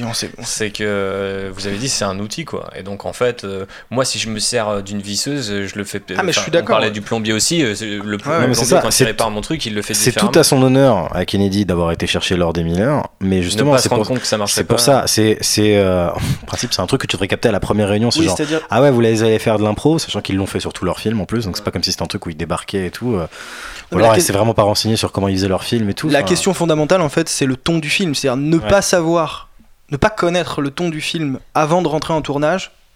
C'est un C'est- vrai c'est- problème. c'est C'est le meilleur moyen d'être déçu au montage. genre, c'est terrible, quoi. Ouais, ouais. parce Pire que- que... les enjeux et les arcs narratifs dont vous parliez tout à l'heure. Euh, oui, Bah, le- c'est-à-dire le genre et le ton. J'ai quand même l'impression que c'est pas un truc qui ça s'affine au fur et à mesure, mais j'ai l'impression que c'est pas un truc qui se trouve au fur et à mesure. C'est-à-dire peut-être euh, sur certaines scènes, peut-être à l'intérieur du récit, mais en tout cas tu sais dans quel genre tu vas et, et de quelle manière tu veux le raconter. Tu sais si c'est de la comédie ou si c'est plutôt un drame familial par exemple. Enfin genre, euh, du coup je me dis si effectivement euh, Kasdan voyait ça comme un vrai film d'aventure premier degré, euh, plus proche de l'Empire contre-attaque même que d'un Indiana Jones par exemple, qui Indiana Jones euh, euh, réalisé par un, un Phil Miller, moi j'ai hyper envie de voir par exemple. Euh, en plus c'est un personnage qui s'y prêterait plutôt bien je pense. Et hum, ou de la comédie, là clairement euh, il y, enfin, il y a un problème euh, fondamental quoi. Enfin c'est hyper bizarre de. Du coup, pour terminer euh, ce, cette, ces de grandes pages sur euh, Star Wars à l'écriture. Si vous, vous a- aviez un conseil à donner ou un truc que vous aimeriez faire. Oula. Non, mais c'est c'est pas forcément. Aux générations futures. Euh, non, mais pas aux générations. Le mec a futures. 28 ans. Benioff et Weiss. Mais non, mais on a Benioff et Weiss, on a Ryan Johnson, on l'a dit, ça pourrait fusionner, ça pourrait être connecté ou non. Euh, Est-ce qu'il y a un truc, une, une formule un peu que vous aimeriez voir? Par exemple, e- effectivement, moi j'aimerais euh, aujourd'hui me dire, euh, ça serait cool qu'il y ait la souplesse chez Lucasfilm de laisser Lord Miller faire un film solo. On voit que c'est pas le cas. Après, d'un autre côté, on voit aussi qu'il y a entre guillemets une certaine forme de souplesse dans le fait que il y a, à mon avis, un Rise, euh, alors The Rise of Skywalker, pardon, qui va être euh, euh, un- un- une certaine forme de compromis, mais je pense que, que Ryan Johnson sera sauvegardé dans ce film. À l'inverse, j'ai l'impression que The Mandalorian est totalement le, le wet dream, euh, tu vois, des, des, des mecs qui sont die-hard fans et qui veulent juste de la, de la bagarre, du Stormtrooper et des trucs un peu roots. On sait que Lucasfilm peut satisfaire les deux avec des médias différents. Ouais. Donc, J'espère euh, que The Mandalorian ne sera pas un peu comme du solo. J'ai pas détesté solo, mais solo, effectivement, pour moi, donc c'était vraiment du Star Wars à la Marvel, c'est-à-dire un truc lisse qui raconte rien ou presque rien, euh, et qui effectivement, qui est euh, voilà, qui est un truc un peu un, Attends, un ça divertissement comment il a eu son pistolet. quoi. Non mais pour, pour le coup, paradoxalement, c'est les chaussons dont je parlais quoi. C'est-à-dire Ouais. que solo, c'est clairement euh, la non prise de risque. On te met. Non, parce que moi, c'est- pour moi, ce n'est même pas des chaussons parce que j'ai jamais vu un Star Wars aussi insignifiant quoi. Ah non mais C'est, c'est- du coup, j'étais pas, Non, j'étais moi, là genre parle- choque-moi C'était des tongs, quoi. je Ouais, parle dans la. Oui c'est ça. Des, des, tongs- devant une piscine. euh, à- avec des chaussettes. à Des 20. claquettes chaussettes, ouais. Des tongs, claquettes des claquettes chaussettes. Ah, ok, solo les claquettes chaussettes de Star Wars. Je suis content qu'on ait fait ce podcast Non, bah, pour c'est- euh, réussir à trouver C'est pas tellement, mais justement, en fait, c'est un peu comme toi, c'est pas forcément des conseils de scénario euh, que, que je Non, mais c'est Moi, plus une, idée, une idée Non générale. mais c'est ça, c'est-à-dire que j'aimerais effectivement qu'il y ait plus de liberté. Moi j'aime- j'aime beaucoup le- la qualité euh, auto-réflexive de la, la trilogie euh, de la postlogie en fait. Donc euh, vraiment comme, comme on se disait en off, euh, le fait que, Ça euh, raconte les, rien puisque ça parle de moi. que les personnages, les personnages du premier soient des fans, que le deuxième parle directement de justement de mettre un terme à tous les cycles en fait euh, justement genre fuck les Jedi, fuck les dynasties, fuck les lignées, machin de ça. fuck le passé. Exactement. Euh, Jusqu'à ce que. et vu que, Mais je sais pas, pas. parce qu'encore une fois, comme dans euh, Force Awakens, on va dans les ruines euh, iconiques euh, de, de, de, vai- de vaisseaux et de, enfin, de décors iconiques de la saga. Donc je pense que le côté réflexif va continuer. Reste à voir quelle finalité Abrams va lui donner. Euh, après, ça peut pas non plus être que ça, ça peut pas non plus être que du postmodernisme. Je pense qu'on est tous d'accord pour dire qu'on a envie de dégager de cette période euh, dans les spin-offs en tout cas, donc, euh, donc dans tous les dans Ça, les, ils l'ont les- entendu, a Ah, confirmé. ils l'ont j'ai dit, clairement ils l'ont dit, ils l'ont dit. Donc, euh, donc déjà ça c'est très bien. Et ouais, de raconter d'autres types d'histoires. Moi j'aimerais idéalement, quitte à avoir vraiment genre un Star Wars par an, ou s'ils font comme Marvel, genre trois Star Wars par an, ou euh, des séries, machin de ça et tout, quitte à diluer la marque, la seule manière de réussir à s'en sortir, c'est de proposer de nouveautés. Faites du Star Wars rated R, faites du Star Wars dans différents genres. À un moment donné, c'est ce que semblait vouloir faire Fox avec euh, son univers euh, X-Men, avoir euh, donc euh, New Mutants euh, qui allait être, enfin il y avait Deadpool donc qui était dans un délire euh, méta comique machin, il y avait les X-Men qui étaient très premier degré, il y a euh, New Mutants qui était en mode euh, film d'horreur, ça et tout. C'est ça qu'il faut. New Mutants qui, euh, Qui- qui n'est toujours pas sorti enregistrons qui est une expérience d'horreur pour tout le monde impliqué. C'est ça qu'il faudrait, c'est effectivement faites-moi faites-moi des genres différents quoi. Le, le, le côté western de Solo aurait pu être cool, assumer d'a- d'a- d'avoir euh, Ouais, il ouais. y a toujours du western dans Star Wars. Moi j'ai l'impression que peu Mandalorian, c'est le, ça va ressembler à ce que Rogue One était sur le papier, c'est-à-dire bien plus crade. Mm. Que je me souviens que je crois que c'est à la Star Wars Célébration quand on voit le, les premières images, je crois, ou la première, la première photo de soldats dans la boue là. Je me suis dit mais en fait ça va être, euh, euh, il faut sauver le soldat Ryan euh, de Star Wars quoi. Sachant qu'ils avaient des producteurs de Il faut sauver le soldat Ryan et de Ben of Et- Brothers, on était quand même en droit d'attendre un, truc, un C'est ça. spectacle Et hautement du coup, plus bourrin. Quoi. C'est bien, c'est propre, mais c'est en fait c'est ça, C'est trop propre en fait. C'est ça le problème. Et, et là, The Mandalorian, euh, techniquement, ce qu'on voit est, est pas beaucoup plus gore que ce qu'on a vu euh, sur les premières images de Rogue One. Et donc, euh, la possibilité en fait que ça devienne aussi lisse, euh, elle est toujours en jeu en fait. Et, et- sûr. et ça, c'est un peu l'inquiétude. Moi, j'ai envie de dire, à la limite, je m'en fiche vraiment des histoires qu'ils vont raconter. Genre, juste Ok, scénariste, ça sert à rien. Non, Merci. non, mais- Non, non, mais euh, en fait, euh, à ce stade-là, ils ont réussi le pari de relancer Star Wars. Il n'y a plus d'enjeu à ce niveau-là. Il faut arrêter de, de tenter toujours, effectivement, d'être dans la même période. Là, je suis d'accord avec Bob et tout ça. Et surtout, il faut nous étonner, à la fois avec des réals euh, ultra transgressifs, pas du tout dans l'univers, qui tentent des choses, un peu à la manière de. Moi, c'est ce que j'attendais des, des, des spin-offs, par exemple. Moi, j'attendais des spin-offs ce que la Fox avait fait avec les aliens euh, dans les années 80, c'est-à-dire de la filer à un réal et de lui dire bah voilà, enfin bon alors ça s'est pas toujours très bien passé, mais en tout cas euh, fait- Ça s'est même jamais vraiment bien passé, mais les films, bizarrement, restent quand même ceux de leur auteur, C'est ça.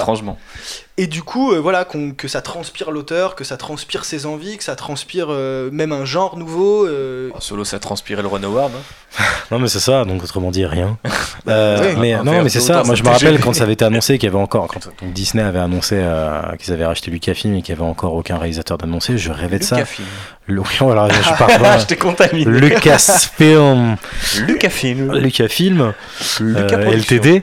Euh, je rêvais de ça. Je rêvais d'avoir des spin-offs qui pouvaient être euh, que, Star Wars puisse devenir un objet pop art et qu'on allait avoir genre euh, euh, pas forcément des nouvelles trilogies, qu'ils essaient pas de lancer une trilogie solo, mais qu'ils fassent un peu comme Rogue One est un one shot, d'avoir vraiment des one shots comme ça, genre Star Wars par Del Toro, Star Wars par Quaron, Star Wars par Snyder. Fuck Star it, Star Wars par Michael Bay, putain, mais Star Wars par tout le monde. Star Wars Star par Wars par- Aronofsky, Star Wars, Star Wars par, euh, par Zack Snyder, j'ose pas trop le dire, mais c'est un énorme king. Mais oui, mais il y avait une rumeur persistante. Ouais, hein, le- C'est lui qui forçait. Je pense qu'il forçait de ouf. sur le 7 samouraï version, euh, version Star Wars quoi. tu des vois, 12 mais, euh, minutes. Genre, euh, voilà, 12 minutes, le temps d'une bonne scène, euh, et puis c'est tout. Non mais tu vois un, tru- un truc ouais ça, ça pourrait Ça, être. ça, euh, Mais c'est là où moi je trouve ça hyper paradoxal, c'est que on peut reprocher ce qu'on veut à George Lucas, mais jamais il a enlisé Star Wars. C'est-à-dire que il y avait toujours des nouvelles idées, même si elles plaisaient pas, même si elles étaient maladroites. Là, j'ai quand même l'impression ils ont chopé les Là, droits ils en enlisé très 2012 et Après, ils ont dit qu'ils ralentissaient, qu'ils allaient quoi. il faut, il faut d'ailleurs. ralentir. Non, mais- Ils savent qu'ils sont en train de diluer le truc et s'ils perdent le côté, si ça devient un non-événement Star Wars, c'est mort. Avant, je pense que c'est genre, même pas euh, une question de nombre de films, c'est vraiment une question de, de répétition, du fait que ce soit toujours Bah, au on même l'a- endroit. on Et l'a vu si avec on prend les, Solo, co- hein. alors, les comics par exemple, je pense que c'est vraiment le miroir des films. C'est genre, il y a rien, il y a plus rien qui se raconte depuis 5 ans. Et c'est fou en fait de se dire que même à ce niveau-là, les gars ont dit bah non, on va pas, on va pas innover. Et du coup, il y a vraiment aucun endroit. Non, mais il y a un besoin d'oxygène d'aller euh, vers un endroit où tout est créer aussi. Parce que je pense que ce qui se passe dans les films, pour euh, conclure, ce qui se passe ailleurs aussi dans tous ces BD, Ouais. jeux qui sont connectés à des, à des choses qu'on connaît, c'est que malheureusement, malgré eux, ils sont connectés à des trucs qu'on connaît. Et donc, euh, moi j'ai trouvé ça par exemple génial dans The Last Jedi que euh, Luke ne se batte pas face à ses euh, TBTT, mais une petite partie de moi voulait voir cette scène Snyder Ah où oui, il les éclate, grave. tu vois. Mais je me suis dit, en même temps, t'aurais vu Mark Hamill en CGI faire comme ça à la caméra, éclater les trucs, t'aurais été trop gêné parce que ça aurait été super gênant. Pas Marc Hamill et un autre. Il nous faut, il nous faut. euh, moi, je rêve encore de voir euh, l'équivalent live de la scène de Mace Windu euh, contre les, euh, les Ah ouais, soldats drones oui. robots de, de, de, Non, de puis- Clone Wars, la Oui, première série animée. Quoi. Soyons très honnêtes, les combats chorégraphiés me manquent un peu quand même. Parce que là, euh, ils sont. Enfin, alors, même si Ryan Johnson a, a relevé la barre euh, dans The Last Jedi, moi je me souviens, gamin. Le temps de... d'une scène. quoi. Ouais, le temps d'une petite Enfin, tu vas scène. me dire, la menace fantôme, c'est une grosse scène, mais bon. Mais moi je me souviens de, de, de, de mes yeux devant euh, l'épisode 3 et de m'être dit, mais c'est incroyable de pouvoir faire ça. Bon, il y a plein de gestes inutiles, mais c'est génial de pouvoir faire ça. C'est ça. Il y a beaucoup de critiques sur les moulinets un peu dans le vide. On s'en euh, fiche, c'est du cinoche. Mais je suis putain. d'accord. Je suis assez friand des moulinets. Donc, euh, Ah ouais. Sur ces belles paroles, on va passer à l'atterrissage, messieurs, avec un petit instant promo et puis des bisous, de l'amour, tout ça, quoi.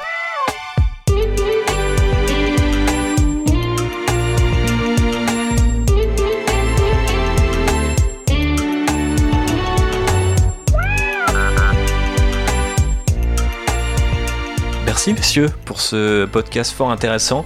Je pense qu'on a abordé à peu près tout ce qu'il y avait sur mon programme, absolument pas dans l'ordre, mais tel un film Star Wars un peu réécrit par quatre personnes, on a réussi à faire le tour. Vous en avez un petit peu parlé au début de ce podcast, mais je sais pas si vous voulez faire un petit rappel ou parler de votre actu. euh, euh, voilà, comment ça se passe, euh, Bob, le, le- le- le spin-off Boba Fett avec Michael Bay, euh, on Oh en mon est Dieu. où euh, Est-ce que je pitch. Je prévois de partir aux États-Unis bientôt pour parler à Kathleen. Très bien.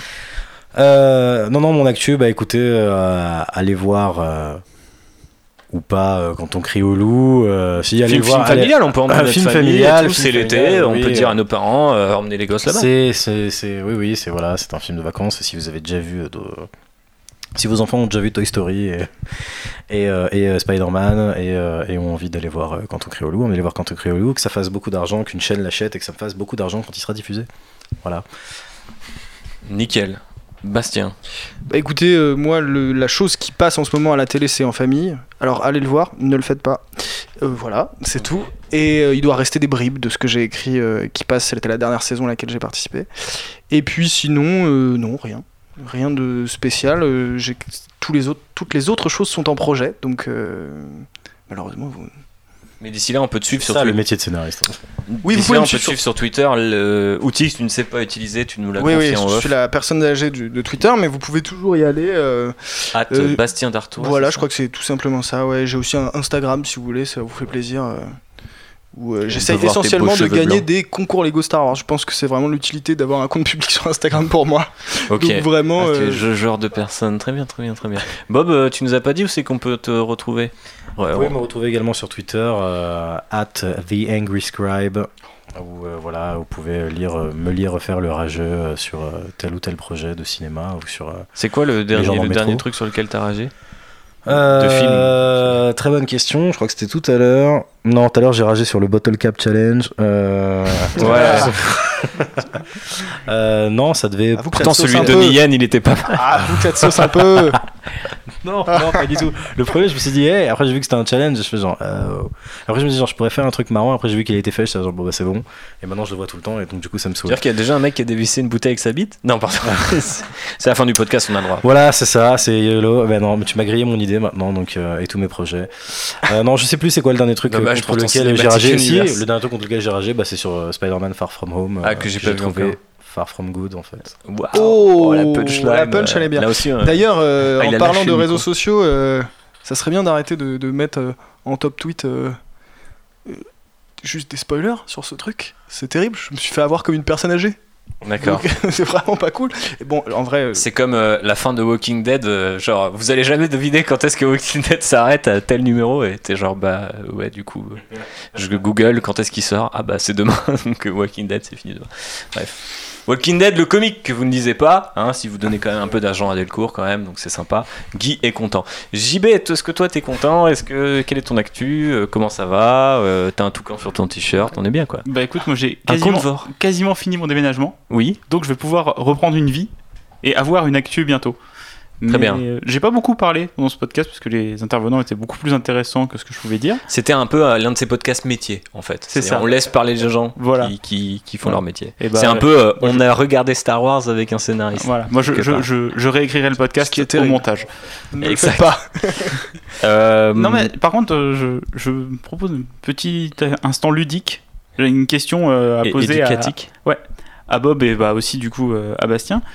Euh, T'as mentionné l'existence de ton fils tout à l'heure dans le podcast. Il est un peu jeune pour voir Star Wars, mais voilà, dans quel ordre tu lui montrerais On n'a pas déjà parlé la dernière fois Je crois qu'on en a déjà parlé, ouais. Euh, Machiti et, euh, Order, le euh, mec impitoyable. euh, putain, j'en ai absolument aucune idée. Euh, en fait, euh, Il n'y a qu'une bonne réponse. pendant un moment, je voulais faire l'ordre, l'ordre que moi j'avais découvert via euh, Drew McQueenie, qui était donc de faire euh, 4, 5, 1, 2, 3, 6. Euh, pour garder un peu les twists euh, intacts, euh, la découverte de Yoda, évidemment la découverte de Je suis ton père, et du coup d'avoir une espèce de méga flashback sur comment Anakin Skywalker, comment le père donc est devenu Dark Vador, et donc du coup d'avoir la méga conclusion dans le 6. Est-ce que ça a autant de sens maintenant qu'après ça continue sur le 7, 8, 9 et qu'il y a les spin-offs? Est-ce que je glisse les spin-offs au milieu? J'en ai vraiment aucune. J'en ai vraiment, je pense que c'est une question qui va me tarauder jusqu'à ce que je sois devant le, le, le, le- vraiment le moment où je vais devoir lui montrer. Et tu Et, commences par euh, solo, il ne voudra plus jamais regarder Non, les et en autres. fait, je pense que non, je pense que je vais télécharger les Je suis 10 méchant. Specialized, sauf si d'ici là Disney décide enfin de sortir euh, les, les- les versions d'origine. Et je vais lui montrer 4, 5, 6, 1, 2, 3, 7, 8, 9. Et euh, tu vois, un jour, si on n'a pas le temps, un petit, un petit spin-off comme ça, un petit Rogue One là, Mm. un petit. euh, Mon solo, c'est pas obligé. Et en Si, fait, ça, un jour, il rentrera de l'école et comme Bastien, il y aura un copain qui lui aura raconté tout Star Wars. T'auras l'air con. Alors, je vais essayer de prendre les devants et de, de pas, ouais, de Je pas l'accompagner à le- le l'école. laisser se faire spoiler et tout. euh. J'espère que d'ici là, on aura intégré des puces à spoiler dans les oreilles des enfants et que genre, dès que ça commence à spoiler un truc, ça, tu vois, ça, me, ça mosaïque le son. euh. Non, je sais pas, mais ouais, je, je risque de devoir finalement botter en touche et faire dans l'ordre de sortie des films, dans l'ordre dans lequel papa les a découverts. C'est beau. C'est très beau. Tout est un cycle. C'est comme de la poésie, ça rime. C'est bon, t'as fini, Bastien Ou t'avais l'air t'avais l'air chaud là Tu voulais dire quoi? Non, non, moi je disais que j'allais faire euh, l'inverse du coup. C'est-à-dire le faire dans l'ordre Toi, t'as pas chronologique. Euh, ça arrivera peut-être. J'ai un chat Oui. qui aime bien Star Wars. Enfin, en tout cas, c'est ce que je perçois quand il regarde avec moi. d'accord. Il s'appelle comment? Il s'appelle Captain. Captain Chat Juste Captain. Il a un grade comme prénom. C'est bien donc un chat. N'appelez pas vos enfants Captain, mais ce que vous pouvez faire en revanche, c'est d'aller suivre ce bon Benji qui nous a composé les génériques. J'en replace une pour lui. Effectivement, Benji, euh, eh ben, lecteur du 91, effectivement, lecteur un petit peu euh, historique de, pour nous parce que bon, bah, ça, ça a commencé à l'époque euh, du réseau Arts. C'est une longue histoire d'amour entre lui et nous. Il était même là avant nous. Il était même là avant nous, c'est possible, ouais, effectivement. Euh, donc, euh, vous pouvez le suivre sur Apple Music et Spotify pour voir ce qu'il fait en termes de Zikmu. C'est le futur producteur hein, de, du rap français après euh, Katrina Squad. On aura euh, Benji du 91. Euh, franchement, je trouve que c'est- déjà prêt. Il y a une street cred qui se place. Et euh, j'espère que vous avez apprécié euh, ces petits génériques composés par euh, les soins de notre, voilà, de notre producteur local. Je ne sais pas comment on va pouvoir l'appeler. En tout cas, il est prêt à mixer dans toutes les cantinas de Paname et de Navarre. Donc n'hésitez pas à aller lui rendre visite sur les réseaux sociaux. A-t-il été rémunéré en visibilité? Ah non, il a été rémunéré en vrai d'Atari, mais aussi un petit peu en visibilité puisqu'on vient de le faire. Mais on paye les gens. On les paye pas beaucoup, mais on essaye de les quand même. Ça c'est cool. Euh, Prends-en de la graine, Bob. Euh, bref, euh, on espère que vous avez apprécié ce podcast. N'oubliez pas les 5 étoiles si vous avez kiffé. Un peu comme quand tu vas dans ton Uber galactique. Tu peux aussi lâcher un pourboire, mais on n'a toujours pas de Patreon, donc en fait non. Mais tu peux partager ce podcast qui est déjà cool et puis suivre les gens qui ont donné de leur temps, de leur mercredi soir sous une chaleur plutôt intolérable. hein. Là, on est, un- on a commencé, on était, on était bien, Felouchia, un peu humide et tout. Là, on est sur carrément euh, Mustafar, mais genre bien dans la lave quoi. Il va falloir ouvrir. Bob est en train de décéder. Bref, euh, partagez ce podcast sur toutes les plateformes que vous connaissez et celles que nous ne connaissons pas, car euh, bah, comme Bastien, on a un petit peu de mal à suivre. Parfois, ça va vite. Des bisous et que la force soit avec vous. Bisous Bisous Bisous les illustrateurs. Bisous